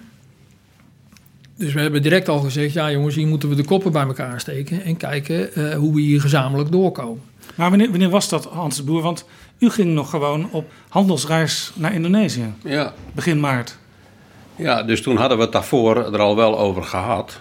Maar eh, voor mij was die handels, handelsmissie was wel, uh, dus als ik het terugfilm, was wel uh, de week waarin, bij, waarin het bij mij omsloeg. Want van tevoren hadden, had VNO-NCW gezegd tegen Buitenlandse Zaken van jongens, doen we hier nou wel wijs aan. Want wie weet hoe dat loopt met het virus. En het komt uit Azië. En straks zitten we daar met een kleine 200 ondernemers. En hè, Kun je niet meer terug misschien? Je kan niet terug. Is die in quarantaine in, uh, in Singapore, Jakarta of zo? Of, ja. Jakarta, of je neemt het mee. Dus wij hadden toen, uh, ik heb zelf een paar keer gezegd van, weten jullie het zeker? Ja. Ja, toch belangrijk die relatie. Dus toen hebben wij gezegd, oké, dan gaan we. En die ondernemers gingen ook, ook allemaal mee. Behalve een aantal, want we hebben dan altijd een, ook zo'n ronde tafel met CEO's van de hele grote bedrijven. En, en die haakten toen af. Want die zeiden van ja Hans, ik ga daar niet naartoe, want uh, ik moet over twee weken in Houston zijn. En als ik een aantekening heb van je bent nu in, uh, in Indonesië geweest, dan kom ik Houston niet meer in. Dus, dus die haakten, toen zijn we gegaan. Op een zondag vertrokken en ik had elke dag met mijn algemeen directeur uh, Kees Oudshoorn een telefoontje even zo. En toen was het zo'n beetje dinsdag, woensdag. En toen dacht ik van jeetje, ik zit hier fout jong. Ik zit hier fout. Nou, uh, uiteindelijk op zaterdagochtend het vliegtuig uitgerold. En toen heb ik direct met Han gebeld. En gezegd van. En dus, dus zeg maar dat toen ik daar zo zat in Indonesië, dacht ik van.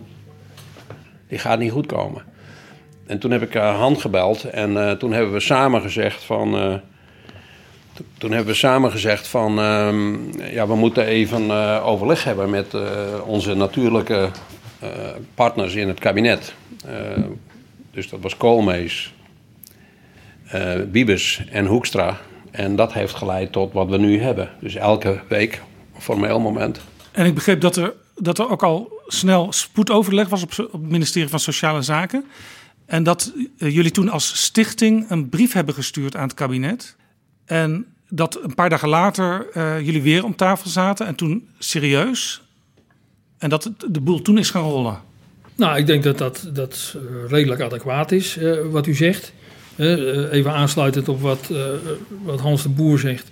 We hebben, we hebben in dat weekend dat, dat Hans terugkwam uit Indonesië inderdaad overleg gehad. En ook gezegd, ja, hè, dus, dus even terug naar de kernvraag. hadden jullie al de inschatting dat dit iets groots zou zijn? Ja, wij dachten echt, jongens, we hebben hier iets...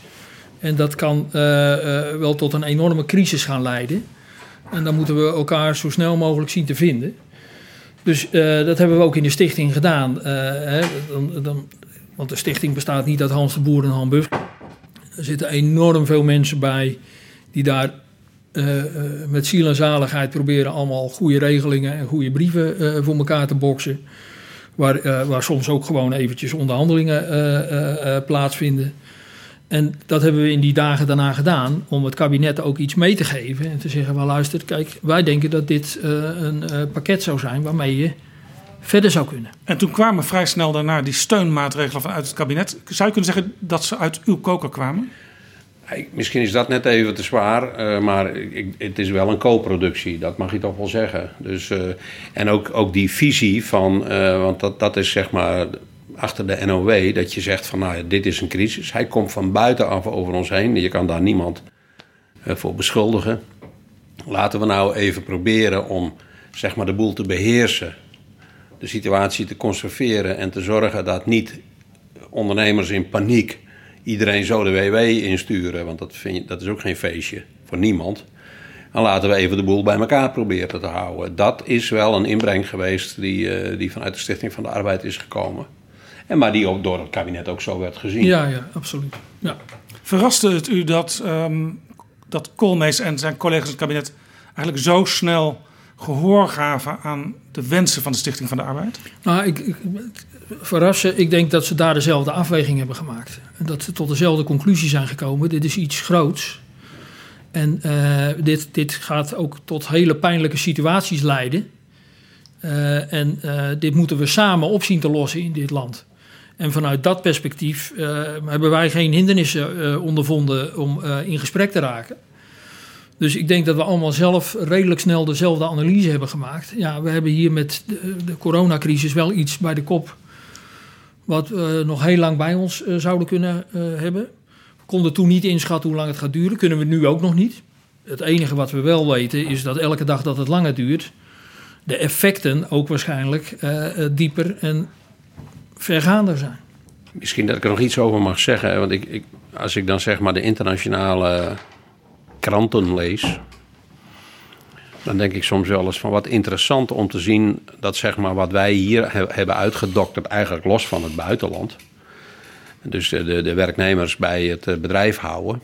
Uh, dat zie je dus in allerlei landen op dezelfde manier terug. Hè, met furlough uh, dingen in, de VS, in het Verenigd Koninkrijk en in, in, in Frankrijk en in Duitsland. En, maar hoe, hoe het volgens mij zo is gekomen is dat ehm, we hebben dit zo gedaan omdat als je zeg maar een WW-achtige maatregel had genomen, of deeltijd-WW, weet ik wel wat. Wat in de vorige crisis aan de orde was, hè? Ja. toen kwam er al heel snel deeltijd-WW. Ja, maar dan dus zeg maar hier, op dit moment, 1,8 miljoen mensen vallen eronder. 100, wat is het dan? 120.000 bedrijven? 120.000 bedrijven, ja. Dus, de, dus dat, dat soort dingen weet, weet, ik ook niet allemaal en uh, Han ongetwijfeld wel, maar bij, zo'n WW-maatregel moet je dus per persoon moet je dat uh, bijhouden en administreren, et cetera, et cetera. Dat gaat natuurlijk nooit gelukt met 1,8 miljoen mensen. Dus je moest een maatregel hebben die je groot aan kon pakken. Dus uh, zo is dat uh, gekomen. Maar we zijn niet de enige in, in de wereld die dit zo heeft uitgevonden. U, u wees net, meneer de Boer, op bijvoorbeeld uw Franse collega. Een van de opvallende dingen was wat professor Mathieu Segers in gesprek met ons ook zei is dat vergeleken met tien jaar geleden, 2009, 2010, uh, ook de Europese landen veel sneller, als het ware ook zeg maar, doelgerichter gezamenlijk hebben opgetreden. Merkt u dat ook in het overleg soms met uw collega's uh, van andere Europese landen over dit soort thema's? Nou, uh, we hebben dus nu, ja, met enige regelmaat hebben we zo'n Teams-meeting met de collega's. En je, je ziet overal wel uh, ja, dezelfde patronen. Maar ik denk wel dat wij in, in Nederland waren wij er wel goed en snel bij. En in Nederland is zeg maar die relatie werkgevers-werknemers als stuttend voor wat een overheid doet. Want laten we wel wezen, kijk, de overheid eh, is natuurlijk de belangrijkste speler in een land. Hier spreken we over het fameuze poldermodel. Ja, dat, dat, is wel, dat is wel bijzonder, ja. Dat is wel bijzonder. En ik, ik hoor ook um, uh, ministers zeggen van als die dan vertellen van uh, joh, uh, ik heb vanmiddag een, ga ik een kopje thee drinken met de voorzitter van de grootste bond, vakbond en de grootste werkgeversorganisatie. Dat collega's uit andere landen, dat, en zit, zitten ze daar dan samen? Ja, dan zitten ze daar samen. En gooien, gooien ze dan niet met het kopje thee? Nou, meestal niet. De ruiten blijven heel. Ja, dus dat is. Nou, in die, in die 75 jaar zal dat ongetwijfeld ook wel een keer gebeurd zijn. Ja, hè? Maar uh, ja. dan, dan, moeten we even in de archieven duiken. Nee, maar dit is wel het herkenbare verhaal. Uh, dat speelt aan onze kant ook, ook vanuit de Europese vakbeweging. Uh, ja, dat, dat, dat men het toch wel als bijzonder ervaart. Dat wij hier bij tijd en wijle ook gewoon gezamenlijk bij de minister aan tafel zitten. En kijken of we er samen oplossingen kunnen verzinnen. Nou, dat, dat, dat is ook op zich heel waardevol en uh, uniek. Het maakt het af en toe ook wat lastiger. Want uh, je haalt natuurlijk als je in uh, samenspraak bent met elkaar en probeert een oplossing te verzinnen, nooit helemaal je eigen agenda binnen. Dat is de andere kant van de medaille. Dus, dus, dus het is vaak een compromis wat je daar sluit. En dan is het voor beide partijen ook altijd de zoektocht: is het compromis nou beter dan dat uh, uh, we geen compromis hebben gesloten. Nou, dat, dat zijn natuurlijk de spannende momenten in, in, in de onderhandelingen en in de, ook voor de Stichting van de Arbeid. Lukt het om tot iets te komen? Uh, kunnen we er allemaal mee leven, krijgen we allemaal onze achterbannen mee. Ja, daar staat eigenlijk de geschiedenisboeken ook wel vol over de, eh, de momenten dat het gelukt is, maar ook evenveel momenten dat het niet gelukt is. Hans kijk, want, want voordat het nou heel klef wordt, ik ben nu in mijn zesde jaar. Hè? Eh, dus ik nog, eh, ja, eigenlijk eh, nog een maandje, dan zou ik er zes jaar op hebben zitten. Ik blijf drie maanden langer. ja, ja, u, Maar u treedt binnenkort af en u, u hebt besloten vanwege de crisis om nog even... ja, nou, ze hebben Te me wachten gevraagd, voordat laat ik het dat even vooropstellen. Maar, dus, en daar heb ik ja op gezegd. Maar wa- wat ik even wou zeggen is, van kijk, we, dus in, in het zesde jaar dat ik hier zit, komen er opeens een aantal akkoorden of afspraken tot stand. Hè? Pensioenen, AOV voor ZZP'ers, het hele verhaal klimaat en werkgelegenheid en dat soort zaken. Het is uw oogstjaar. Maar ja, die jaren daarvoor, die vijf jaren daarvoor, eh, zagen we elkaar ook met een grote regelmaat. Maar er kwam er eh, niet zoveel uit. Hè. Dus het is ook weer niet zo dat wij voortdurend afspraken met elkaar maken. Ik denk dat dat ook een. Maar dat is in de geschiedenis volgens mij ook zo wel. Ja. Dus dan gaat weer een tijdje, dan, dan komt er weer wat.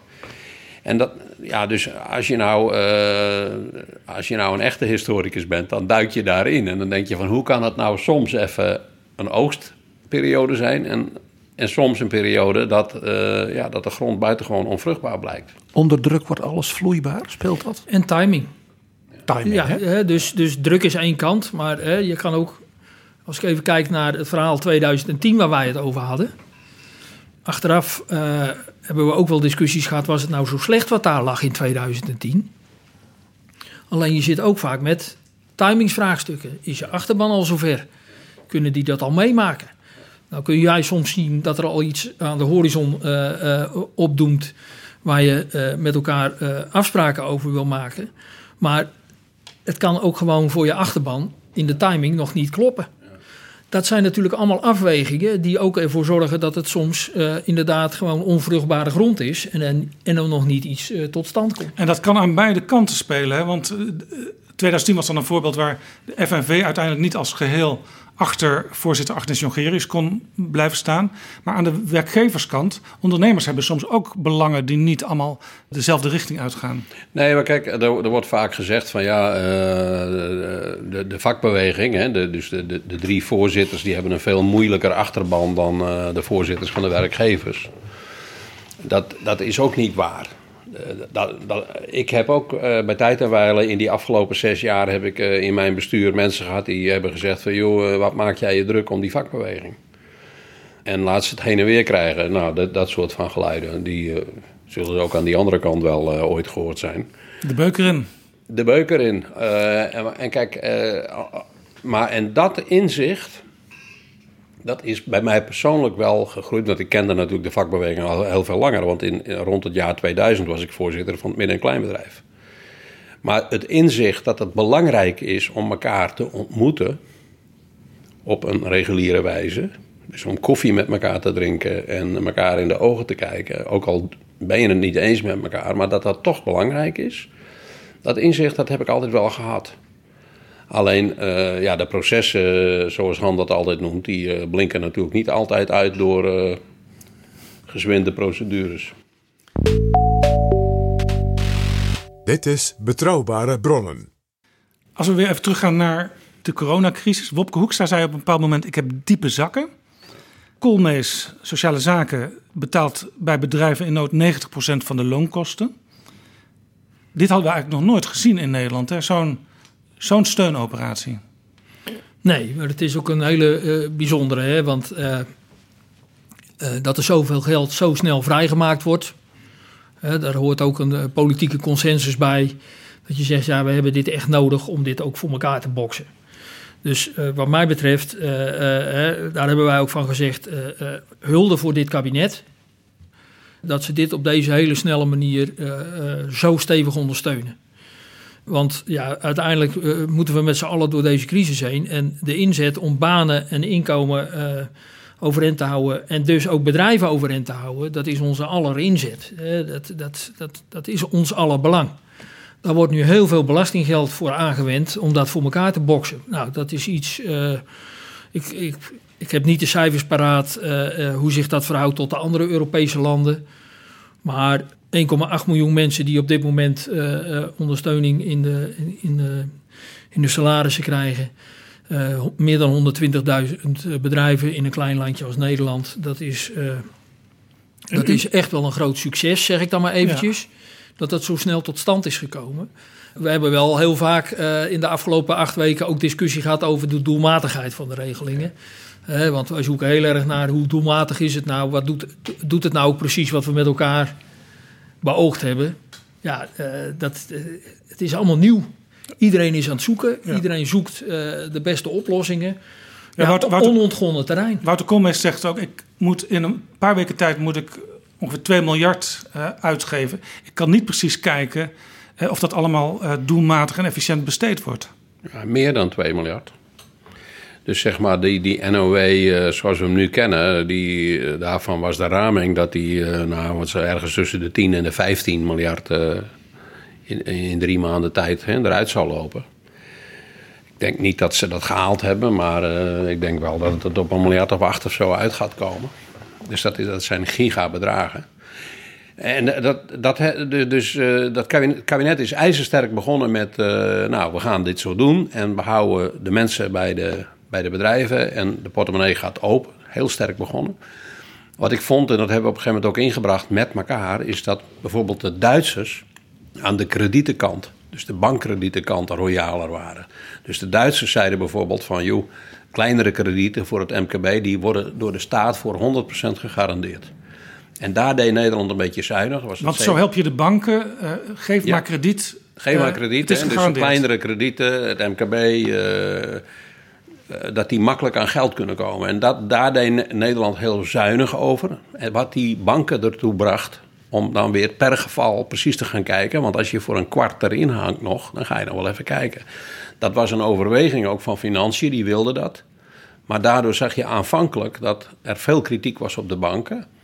Dus we hebben gelobbyd, breng dat percentage omhoog. Voor mij had dat naar de 100 gemoeten, maar goed, het is nu op 90. En nou is dat geluid is weg. Dus banken klaar, eh, zitten op een behoorlijk hoge productie eh, van, eh, van kredieten. Speelde daar dat in Duitsland veel van dat soort banken een soort regionale, soort overheidsondersteuningsbanken zijn, nog uit de wederopbouw Ja, trouwens. maar de, dat, dat. En de Duitsers hebben de KWF, Krediet Wiederanstalt. eh, Ja, de wi- wiederaufbouw. Ja, dat- de krediet waar van uit de wederopbouw. nou, Uit die tijd komt dat. ja. En dat speelt dus nu. En, en, dat, en die hadden dat en wij hebben dat niet.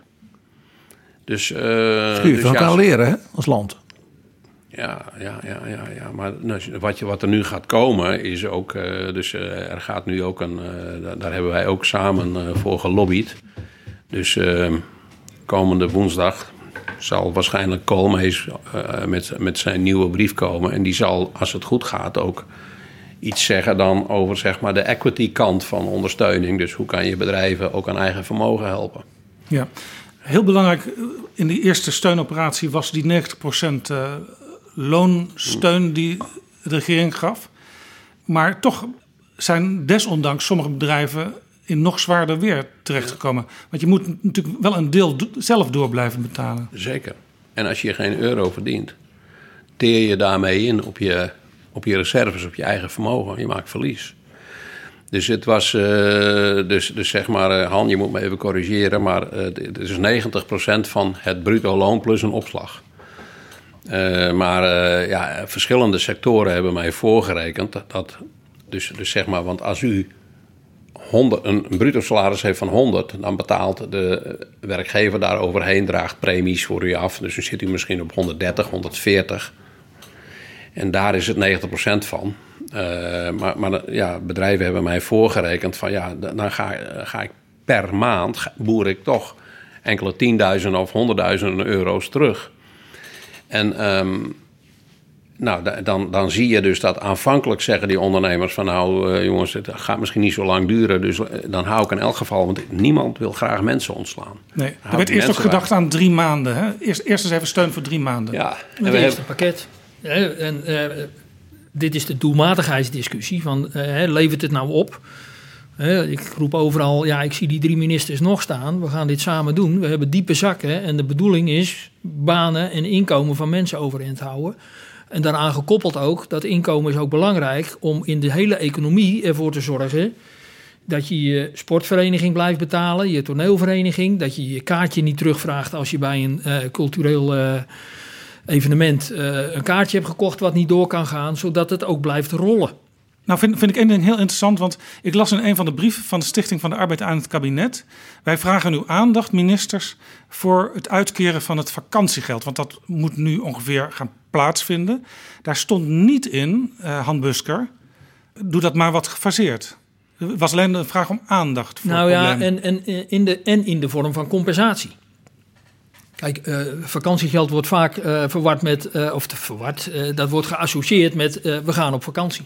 Maar het is loon eigenlijk. Het is, is loon en voor heel veel mensen is het een bittere noodzaak dat ze dat gewoon krijgen. Want ze houden er gewoon rekening mee in hun planning en daarmee kunnen ze nog rekeningen betalen. Dus de term vakantiegeld gaat voor misschien de mensen hier aan tafel op. Maar dat geldt lang niet voor iedereen in dit land.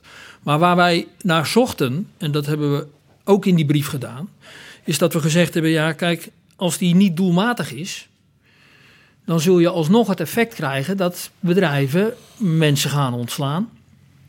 En dat ze alsnog in de bijstand of de WW terechtkomen. Dat hebben we ook zien gebeuren. Daar hebben wij gezamenlijk in een brief ook gezegd: van ja, ga nou even die compensatie wat scherper aanzetten. Eh, en eh, nou, wij, hoeven, wij hoeven geen bedrijven te steunen, maar wij hebben wel vanaf het begin af aan gezegd: ja, hier is een gezamenlijk belang. Het kabinet, en dat snap ik ook, zei van deze eerste drie maanden: je kunt niet het, bedrijfs, eh, het ondernemersrisico eh, eh, voor 100% nu afwentelen op de bedrijven, want dit is de schuld van helemaal niemand. Maar een klein beetje ondernemersrisico zit er wel in. Vandaar dat het naar bij 90% bleef zitten. Ja, en een ondernemer moet ik ook altijd zelf bedenken... hoe kan ik mijn bedrijf, mijn organisatie... zo optimaal mogelijk laten functioneren. Dus je moet ook creatief blijven als ondernemer. Ja, kijk, en, en de discussie in die brief ging er vooral ook over. Ja, er zat ook compensatie eh, voor eh drie twaalfde, zeg ik maar even, in die loonsom van het vakantiegeld. Alleen vanuit de liquiditeit eh, geredeneerd is het, ja, kun je soms wel in de maand mei in de problemen komen. Dus daar vroegen wij aandacht voor. Ja, dus u begrijpt dat ook, eh Han Busker... Dat, dat het misschien redelijk kan zijn om het vakantiegeld in partjes uit te delen. Nou, kijk, wij hebben in een brief van de Stichting van de Arbeid gezegd: ga nou gewoon al die stappen langs. In de eerste brief in april al hebben wij naar de decentrale partijen gezegd: jongens, vraag de NOW aan. Maak gebruik van uitstel van betalen van belasting. Maak gebruik van de loketten die er zijn. Maak gebruik van de kredietregelingen die er zijn. En als je dan alsnog in de positie komt dat je zegt: we hebben hier een probleem, ga dan met elkaar in gesprek. En dan kunnen deze thema's ook aan de orde komen. Wat wij veel zagen gebeuren, was dat de eerste paar stappen overgeslagen werden. En dat men direct greep naar dat middel. Zullen we eens even met elkaar afspraken maken over loon, vakantiedagen of vakantiegeld. Ja, daar werden wij chagrijnig van. ja. Eh, want dat was natuurlijk gewoon eh, eh, niet zoals we hem eh, bedoeld hebben. En wij weten dat wij onze leden niet allemaal in de hand hebben. Dat geldt ook voor de werkgevers. Die hebben ook niet al hun ondernemingen in de hand. Maar hier lag de intentie achter. Vandaar waar het knelt, ga je met elkaar in gesprek om te zorgen dat je in gezamenlijkheid tot een oplossing komt. Hans de Boer, uw collega van MKB Nederland, eh Jacco Vonhoff, die heeft een schoonmaakbedrijf. En die zei als een van de eerste: Ik wil dat vakantiegeld niet meteen in één keer uitbetalen. Nou ja, kijk. eh, eh, kijk, ik, ik begrijp dat volledig, dat een ondernemer dat zegt. Hè. En er speelt nog iets anders. Eh, dus nu is het zo dat de ondernemer pakt heel veel van het verlies en de werknemer heel weinig. Ehm, dus er speelt ook iets emotioneels bij de on- ondernemers die zeggen van... joh, nou, nou heb ik zo'n probleem, valt daar nou nog over te praten of niet? En dan zegt Han Busker van, daar valt over te praten, maar wel op een nette manier. En dan, ja, ik ben dat gewoon met, eh, met Busker eens. Eh, dus eh, ik begrijp volledig dat hij zegt van ja, ik loop dat niet weg te geven natuurlijk, want ik ben vakbondsvoorzitter. Maar u vind- definieert samen dan dat begrip nette manier. Ja, maar kijk, als je er nou heel bedrijfseconomisch naar kijkt, dan eh, is wat er gebeurt, ik wil het niet ingewikkeld maken, maar is, want je zegt niet van joh, eh, je krijgt je vakantiegeld. Nee, eh, niet. Er wordt gezegd nee, mag ik het je later uitbetalen, want ik heb het nu moeilijk. Dus in zekere zin verleent de werknemer jou een krediet. Ja, nou zijn, nou zijn natuurlijk mensen bang dat ze misschien wel werkloos raken en dan naar alles kunnen fluiten. Ja, dus, dus dan is het begrijpelijk dat de vakbeweging, want ja, daar zijn zij voor in het leven geroepen, dat die zegt van ja, ik, voordat dit nou gebeurt, wil ik wel even zeker weten eh, dat we alle stapjes netjes doorlopen hebben. Dus dat begrijp ik. Aan mijn kant zeggen de ondernemers van, potverdorie Hans, wat is dit nou? Ik, het bloed loopt bij mij door de kraan en ik wil graag een afspraak maken met die bonden en die bonden willen niks. En waar, wat, waar ook waar verbetering moet gebeuren, en misschien is dit de tijd om daar ook afspraken over te maken, is dat is de stroperigheid van processen. Dus eh, als de heer Busker en ik hier nou over zitten te praten, dan kunnen wij het vrij snel analytisch gezien eens worden. En dan zou je zo graag willen dat zeg maar, dus in analytisch, hè, over de analyse, en dan zou je zo graag willen dat dat wordt doorvertaald naar die sectoren. Maar in die sectoren gaat er van alles fout. Dus eh, de, de vakbeweging, die heeft daar onderhandelaars zitten, die willen volgens mij mensen helemaal niks. En eh, mijn mensen, de ondernemers, zeggen van ja, ik heb te maken met een. eh, of nee, andersom, eh, zijn mensen zeggen van ja, ik heb daar met bromsnorachtige types eh, van doen. Eh, die proberen de huidige situatie ten, ten eigen faveur eh, uit, te- uit te buiten. En kijk, en daar ga- loopt het niet lekker. Hoor ik u nou zeggen, Han Busker is hartstikke lief, he's my brother. Nee. Maar daar op dat lokale en decentrale niveau zitten allemaal mensen Nou, die het nee, niet begrijpen. ik- Nee, maar wij zijn niet, hij is niet lief. eh, eh, eh, absoluut niet. Eh, maar ik zou wel willen dat, zeg maar, want wij zijn fair en square met elkaar. Dus eh, Ik denk dat dat gewoon, weet je, als je het gesprek hebt, kom je een heel eind met elkaar. Dat is altijd zo geweest. Eh, wij komen op heel, heel veel plekken heel moeilijk in gesprek met ondernemingen. En dat wringt. Want dan kunnen wij hier heel mooi met elkaar eh, eh, proberen analyses te delen. Maar dan is de doorvertaling buitengewoon lastig. Dus dat is ook altijd een van de zaken geweest die het moeilijk maken in de Stichting van de Arbeid. Want je wil hele praktische afspraken maken om ervoor te zorgen dat de doorvertaling ook effectief is. Dat zorgt ervoor dat het af en toe wat stroperige processen zijn, want je houdt dat in je achterhoofd van hoe gaat dat dan eh, eh, eh, plaatsvinden. Kijk, ehm, ons doel is niet om overal een oplossing voor te vinden. Ons doel is om in Nederland een goede arbeidsmarkt te hebben, een gezonde arbeidsmarkt te hebben. Die ervoor zorgt dat bedrijven hun werk kunnen doen. Die ervoor zorgen dat er werkgelegenheid is. Dat mensen een goed inkomen hebben. Daar is de Stichting van de Arbeid een geweldig instrument voor, eh, zeg ik maar eventjes. Eh, maar het is ook niet zo dat de Stichting van de Arbeid alle problemen op kan lossen. Nee, maar dan kan ik de vraag ook spiegelen. Hè? Eh, u kunt het hartstikke goed vinden met Hans de Boer. Ik wil bijna voorstellen dat u een keer een week van positie gaat eh, wisselen. Gewoon om eens te kijken hoe het nou, aan ik de andere denk dat kant de is. werkgevers daar veel beter mee af zouden zijn. Dus dat, dat, dat, dus dat, dat doe ik ook graag. Maar u zegt in feite ook, met Hans kan ik het meestal heel goed vinden. In ieder geval in de analyse. Ja, in de maar dan loopt het vast eh, bij de leden van eh, VNO-NCW. Nee, nee, net zoals dat het bij ons wel eens lastig kan zijn. Kijk, eh, vooral, wat vooral van belang is, is dat je ook op decentraal niveau, want eh, de polder is veel meer dan alleen maar de Stichting van de Arbeid eh, hier in Den Haag.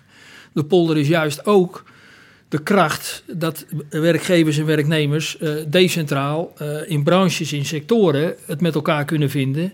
En ook zeggen, in het gesprek komen wij tot goede oplossingen.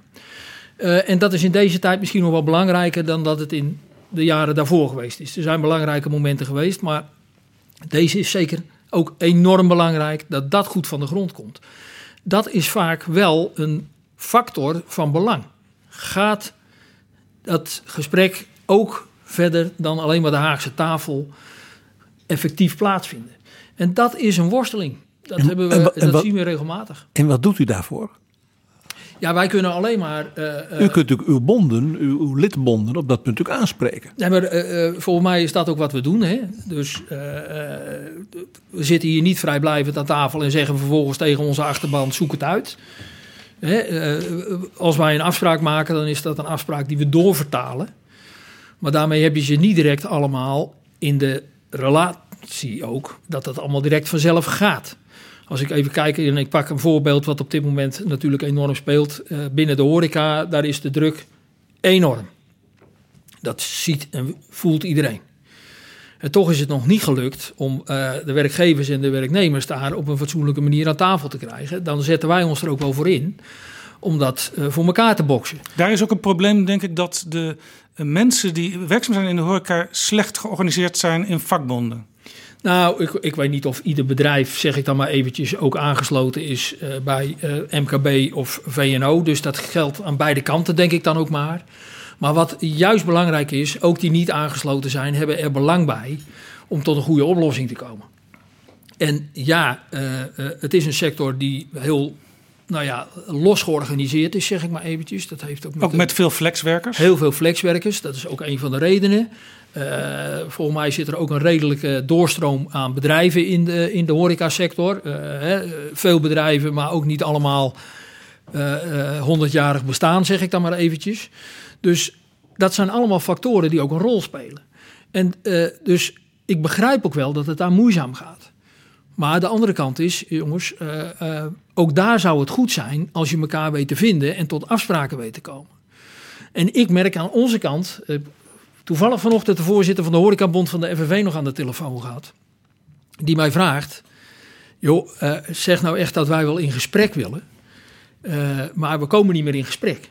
Dit is eigenlijk een oproep hoor. Ik hoor nu een oproep. Hè? Eigenlijk ondersteund door u beiden. Aan de horeca, zowel aan de werkgevers als aan de werknemerskant.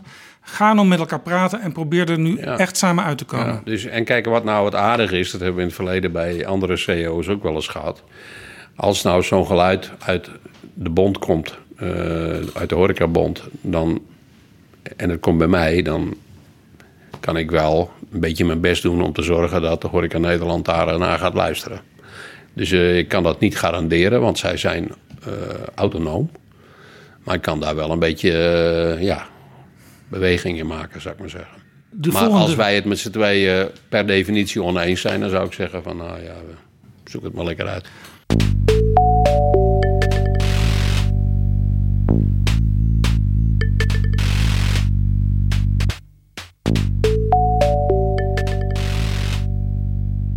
Op dit moment, terwijl we hier zitten, wordt er gesproken over het nieuwe steunpakket van het kabinet. Het is de bedoeling dat dat wat verfijnder wordt dan het eerste snelle steunpakket. Ik heb u bijvoorbeeld, eh, Hans de Boer, al horen zeggen... er zou ook moeten worden gekeken naar bijvoorbeeld kapitaalsteun. Want er zijn bedrijven die niet zoveel problemen hebben met werknemersgeld... maar wel met kapitaal. Dus daar zou iets moeten gebeuren. Maar het grote twistpunt de afgelopen eh, twee weken was... de boete op ontslag. Die zat in dat eerste steunpakket. Dat was tot uw beider eh, vreugde. Eh, maar Wout Koolmees heeft gezegd op televisie... Ja, die boete op ontslag, daar, daar stappen we vanaf. U was daar niet blij mee, Han Busker. Nee, nee dat, is, eh, dat zegt u netjes. Zegt u het eens in uw woorden? nou, dat, dat is niet gepast, dus dat doe ik niet. Eh, maar ik Wat, wat zei u tegen Wouter Koolmees? Nou, dat ga ik hier eh, eh, niet herhalen. Maar eh, nou, het was wel duidelijk dat wij daar. eh, Werden de goden aangeroepen? dat, nou, ik- daar laat ik me niet over uit. Daar laat ik me niet over uit. Ik heb eh, een telefoon gepakt. eh, ik heb wel eventjes eh, eh, eh, daar wat tijd overheen laten gaan. Om te voorkomen dat ik dingen zou zeggen die ik niet zou willen zeggen. Of waar ik spijt van zou krijgen. U heeft tot tien geteld. Ja, ja, ik heb zeker tot tien geteld. Eh, maar kijk, voor ons is dat ook de discussie over... eh, jongens, je wil banen behouden, je wil inkomen behouden. Hoe doelmatig is nou die NOW? Als je zegt, we hebben diepe zakken... dan moet je ook kijken eh, eh, hè, in de richting van eh, de voortzetting van dat pakket. Laat dat dan zo dicht mogelijk bij NOW 1 zitten. Ja, NOW is noodmaatregel overbrugging werkgelegenheid. En het woord zegt het al, het gaat om werkgelegenheid. Exact, het gaat om werk. En om een noodmaatregel. en om een noodmaatregel. En die noodmaatregel, ja, dat is een bijzondere. En wij hebben tegen eh, eh, eh, het kabinet gezegd, en tegen de minister, maar ja, kijk, ik snap heel goed dat je zegt, dit is een noodmaatregel. En die houden wij niet tot in lengte van jaren vol. Dus je moet echt gaan nadenken over wat er hierna komt. Maar als je de noodmaatregel verlengt, laat het dan ook nog een noodmaatregel zijn. En zet die zo dicht mogelijk tegen de NOW 1 aan. En dat je een signaal afgeeft. Ja, we gaan nu de zomer in. Eh, we verwachten dat we in september eh, wel, misschien wel weer wat moeten doen. Maar wij willen dat de bedrijven nu samen met de werkgevers, of werkgevers en werknemers gaan nadenken over wat het betekent voor het bedrijf. voor de branche, voor de sector. En daar zitten verschillen tussen bedrijven die in het binnenland georiënteerd zijn, bedrijven die in het buitenland georiënteerd zijn. Mensen, in september gaan we echt met een meer structurele oplossing komen. U zegt eigenlijk, geef ons wat meer ademruimte gedurende die zomer. Zo is het. Omdat je ook misschien wel tot de conclusie komt dat je wat extra pakketten nog neer moet zetten. Als je weet wat de echte omvang is. Want ook na acht weken, het enige wat we weten, morgen is het virus niet weg. En de problemen zullen elke dag een beetje groter worden. Maar waar het precies eindigt, weten we nog steeds niet. Klinkt heel redelijk, hè, Hans de Boer? Zeker, maar kijk, uh, u, u, begon net met te zeggen van uh, hoe, hoe, zijn jullie nou met z'n tweeën, uh, zeg maar, dit bootje af gaan duwen, dit, dit, dit coronabootje. Nou, dat is nog maar een dikke twee maanden geleden. toen werd er naar die economische gevolgen van het virus gekeken. Er kwam bijvoorbeeld ons CPB. En die zei van nou, de groei gaat wel wat afvlakken. Maar hij zou nog steeds positief zijn. Op een gegeven moment kreeg ik al die signalen uit de ledenkring van nou Hans, uh, dit gaat echt niet goed komen. En toen kwam ik met een prognose en zei van nou, hij, het wordt toch echt wel wat slechter dan het CPB uh, heeft gezegd. Maar, maar hadden we nog niet die vreselijke mingetallen van nu. Toen zei Wopke Hoekstra, die zei van nou, uh, de heer de Boer schijnt een glazen bal te hebben. Weet ik nog heel goed. Hè? CBS heeft cijfers gepresenteerd een paar dagen geleden. Ja, een paar dagen geleden. Maar, maar ik ga het nou even over toen. En toen, en toen zeiden wij dus van nou oké, okay, dus die groei gaat fors afvlakken. Uh, maar misschien nog wel een klein beetje positief. Uh, in die tijd was, was zeg maar, laten we nou even die mensen bij het bedrijf houden. Hè? Nou, ondertussen zitten we dus aan te kijken tegen min 6,5 of zo.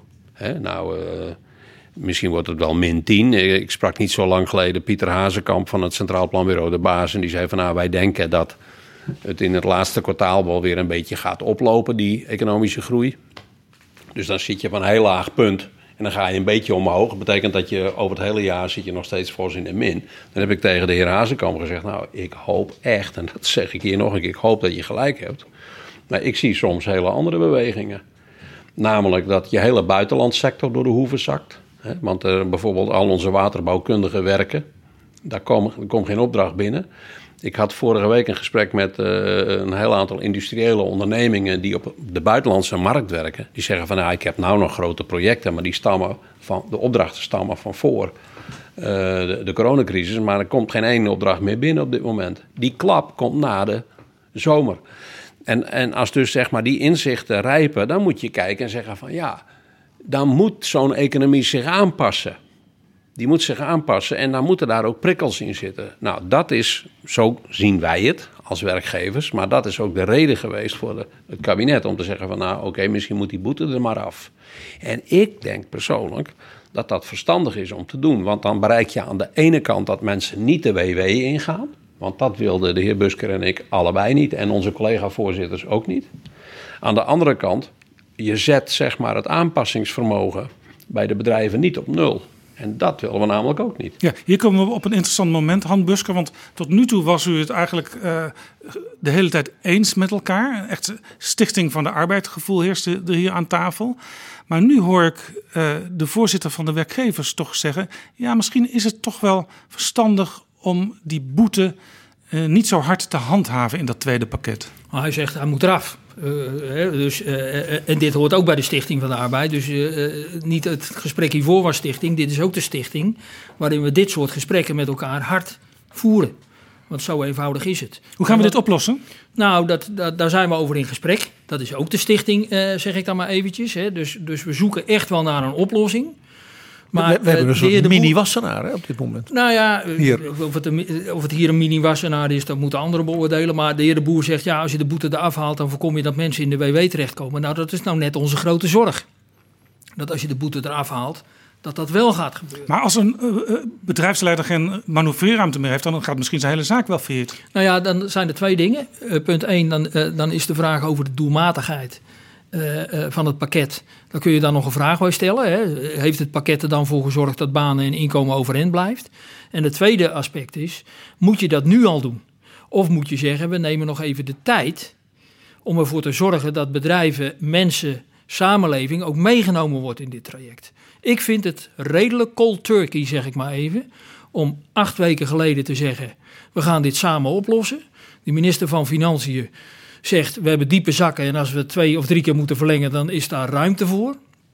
Om in één keer een hele shift te maken na acht weken. En ik deel de analyse van de heer uh, De Boer. Er is economisch echt wat aan de hand. We moeten onze kop niet in het zand steken. Maar het is ook heel erg belangrijk dat we alle mensen in dit land ook meenemen in datgene wat er gebeurt.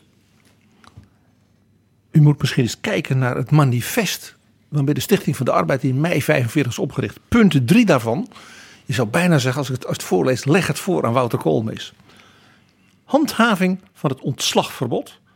Uitzonderingen toe te staan door de overheid met behulp van organen uit kringen van werkgevers en werknemers.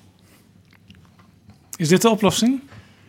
Nou, ik, ik, ik, ik ga hem nog een keer bestuderen, maar uh, het klinkt mij in die zin niet heel raar in de oren. Erg want, want wij hebben altijd, we hebben constant gezegd, je moet het gesprek met elkaar aangaan. Als je nou met elkaar tot de conclusie komt, wij willen geen bedrijven om laten vallen. Want het is werkgelegenheid, daar zitten mensen aan vast, daar zit inkomen aan vast, daar zit zekerheid aan vast. Dus wij willen geen bedrijf om laten vallen in dit land. Ik snap ook dat de heer De Boer zegt, ondernemers willen geen mensen ontslaan. Ga met elkaar in gesprek en kijk hoe je de oplossing kunt vinden. Dus, dus de oplossing kan zijn op bedrijfstakniveau of op bedrijfsniveau praten met elkaar, werkgevers en organisaties van werknemers. Ja. En, maar dus dat is een oplossing. Nou moet je ook nog het vertrouwen hebben aan beide kanten dat dat ook zeg maar eerlijke en goede gesprekken zijn. En uh, dat vertrouwen is op dit moment in die sectoren, vind ik, niet in voldoende mate aanwezig. Dus dat geldt ook weer niet overal. Maar aan mijn kant wordt gedacht van ja, ze willen wel overal over praten, maar ze bewegen toch een millimeter en het kost heel veel tijd en energie, maar er gebeurt toch niks. En uh, nou, dat zal misschien wel een misvatting zijn, maar dat is een, het gevoel. En feelings are facts. Maar daar, daar, krijg je dan dat historische beeld wat soms de Stichting van de Arbeid parten speelde in die 75 jaar. Op landelijk niveau valt er wel iets te dealen, maar op dat andere niveau gaat het soms moeilijk. Ja, maar ik denk wel dat, dat dit de tijd is waarin wij met elkaar moeten zeggen van nou, eh, niet al te ingewikkeld, maar het zou op één A4'tje moeten kunnen passen van nou, jongens, wij adviseren onze mensen in de sectoren om als volgt te werk te gaan. En ik, ik wil ook wel even gezegd hebben, uh, het beeld dat eerst alles hier in Den Haag uh, beklonken moet worden voordat er uh, goede afspraken decentraal gemaakt worden. Dat is niet helemaal de werkelijkheid. Ook op dit moment vinden er uh, decentraal in bedrijven en dergelijke echt wel gesprekken plaats waar goede oplossingen worden verzonnen voor de problemen waar mensen mee geconfronteerd worden. Dus in die zin denk ik dat, dat nou, de Stichting van de Arbeid daar een hele belangrijke rol bij speelt. Maar mensen, uh, wat verder weg van uh, het, het, overleg wat wij hebben hier in Den Haag, zijn ook heel erg geneigd om met elkaar naar een oplossing te zoeken. Alleen ga dat gesprek aan, stimuleer dat. En maak dat ook een beetje zoals het, u zei, punt 3 van de oprichtings. manifest. Ja. Manifest. Ja. vanuit die bedoeling ja, kun je een heel eind komen met elkaar. Nou heeft Wopke Hoekstra gezegd, ik heb diepe zakken. Dat bleek ook in de praktijk.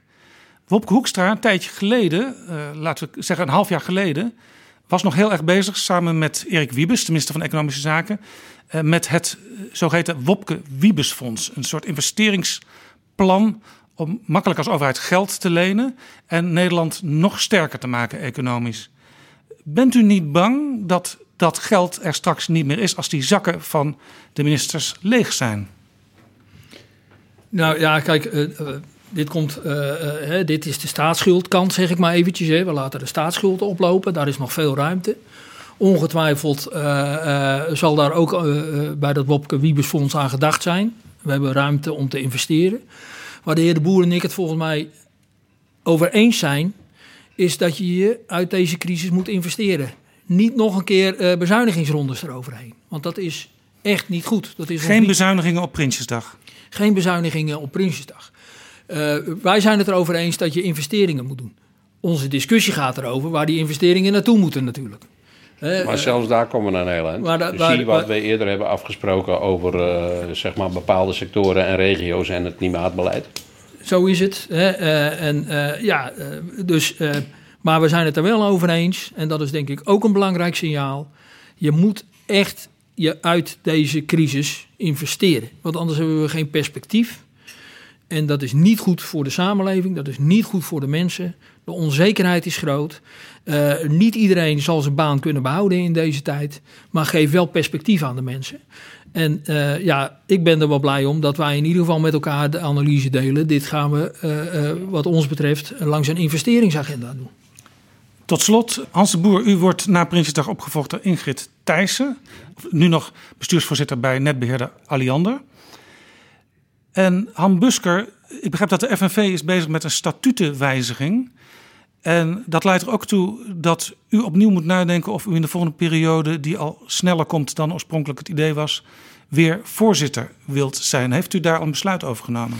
Uh, nou, uh, ik, ik, ga u eventjes uh, meenemen in onze wereld van de besluitvorming. Heerlijk. Wij hadden nog een besluitvormingstraject te gaan. Wij hadden besloten om de voorzittersverkiezing naar voren te halen. Althans, dat was een, daar, waren we over in gesprek met onze uh, ledenparlement. Alleen we hebben ook gezegd, ja, wat dan moet je heel veel stappen op tijd zetten. Wij willen terug naar ons ledenparlement met de vraag van jongens, is het nu verstandig om dit proces in deze tijd te doen? Normaal is onze termijn vier jaar. Wij wilden hem iets naar voren halen om de voorzitter in positie te brengen voor de verkiezing van ons, de rest van het bestuur. Want dat zit heel dicht op elkaar. Dus uh, daar zijn we nog over in gesprek.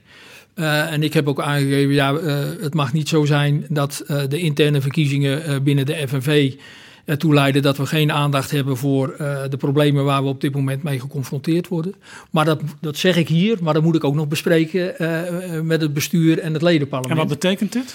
Nou, dat ik er ernstig rekening mee hou dat we niet de verkiezingen in oktober doen, maar dat we dat er overheen tillen en dat we weer gewoon naar de statutaire termijnen gaan. Met andere woorden, u blijft nog een tijdje voorzitter in dit scenario? Ik, ik heb gewoon uh, het voorzitterschap normaal gesproken als er niks wijzigt tot, tot maart.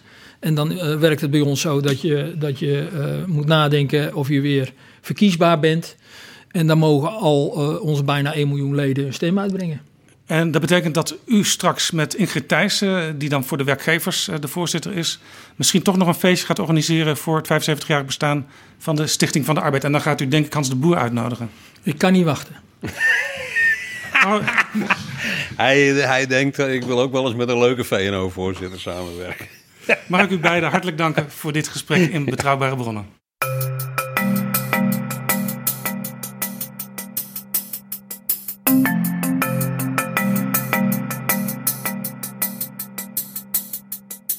Zo, dit was Betrouwbare Bronnen, aflevering 110.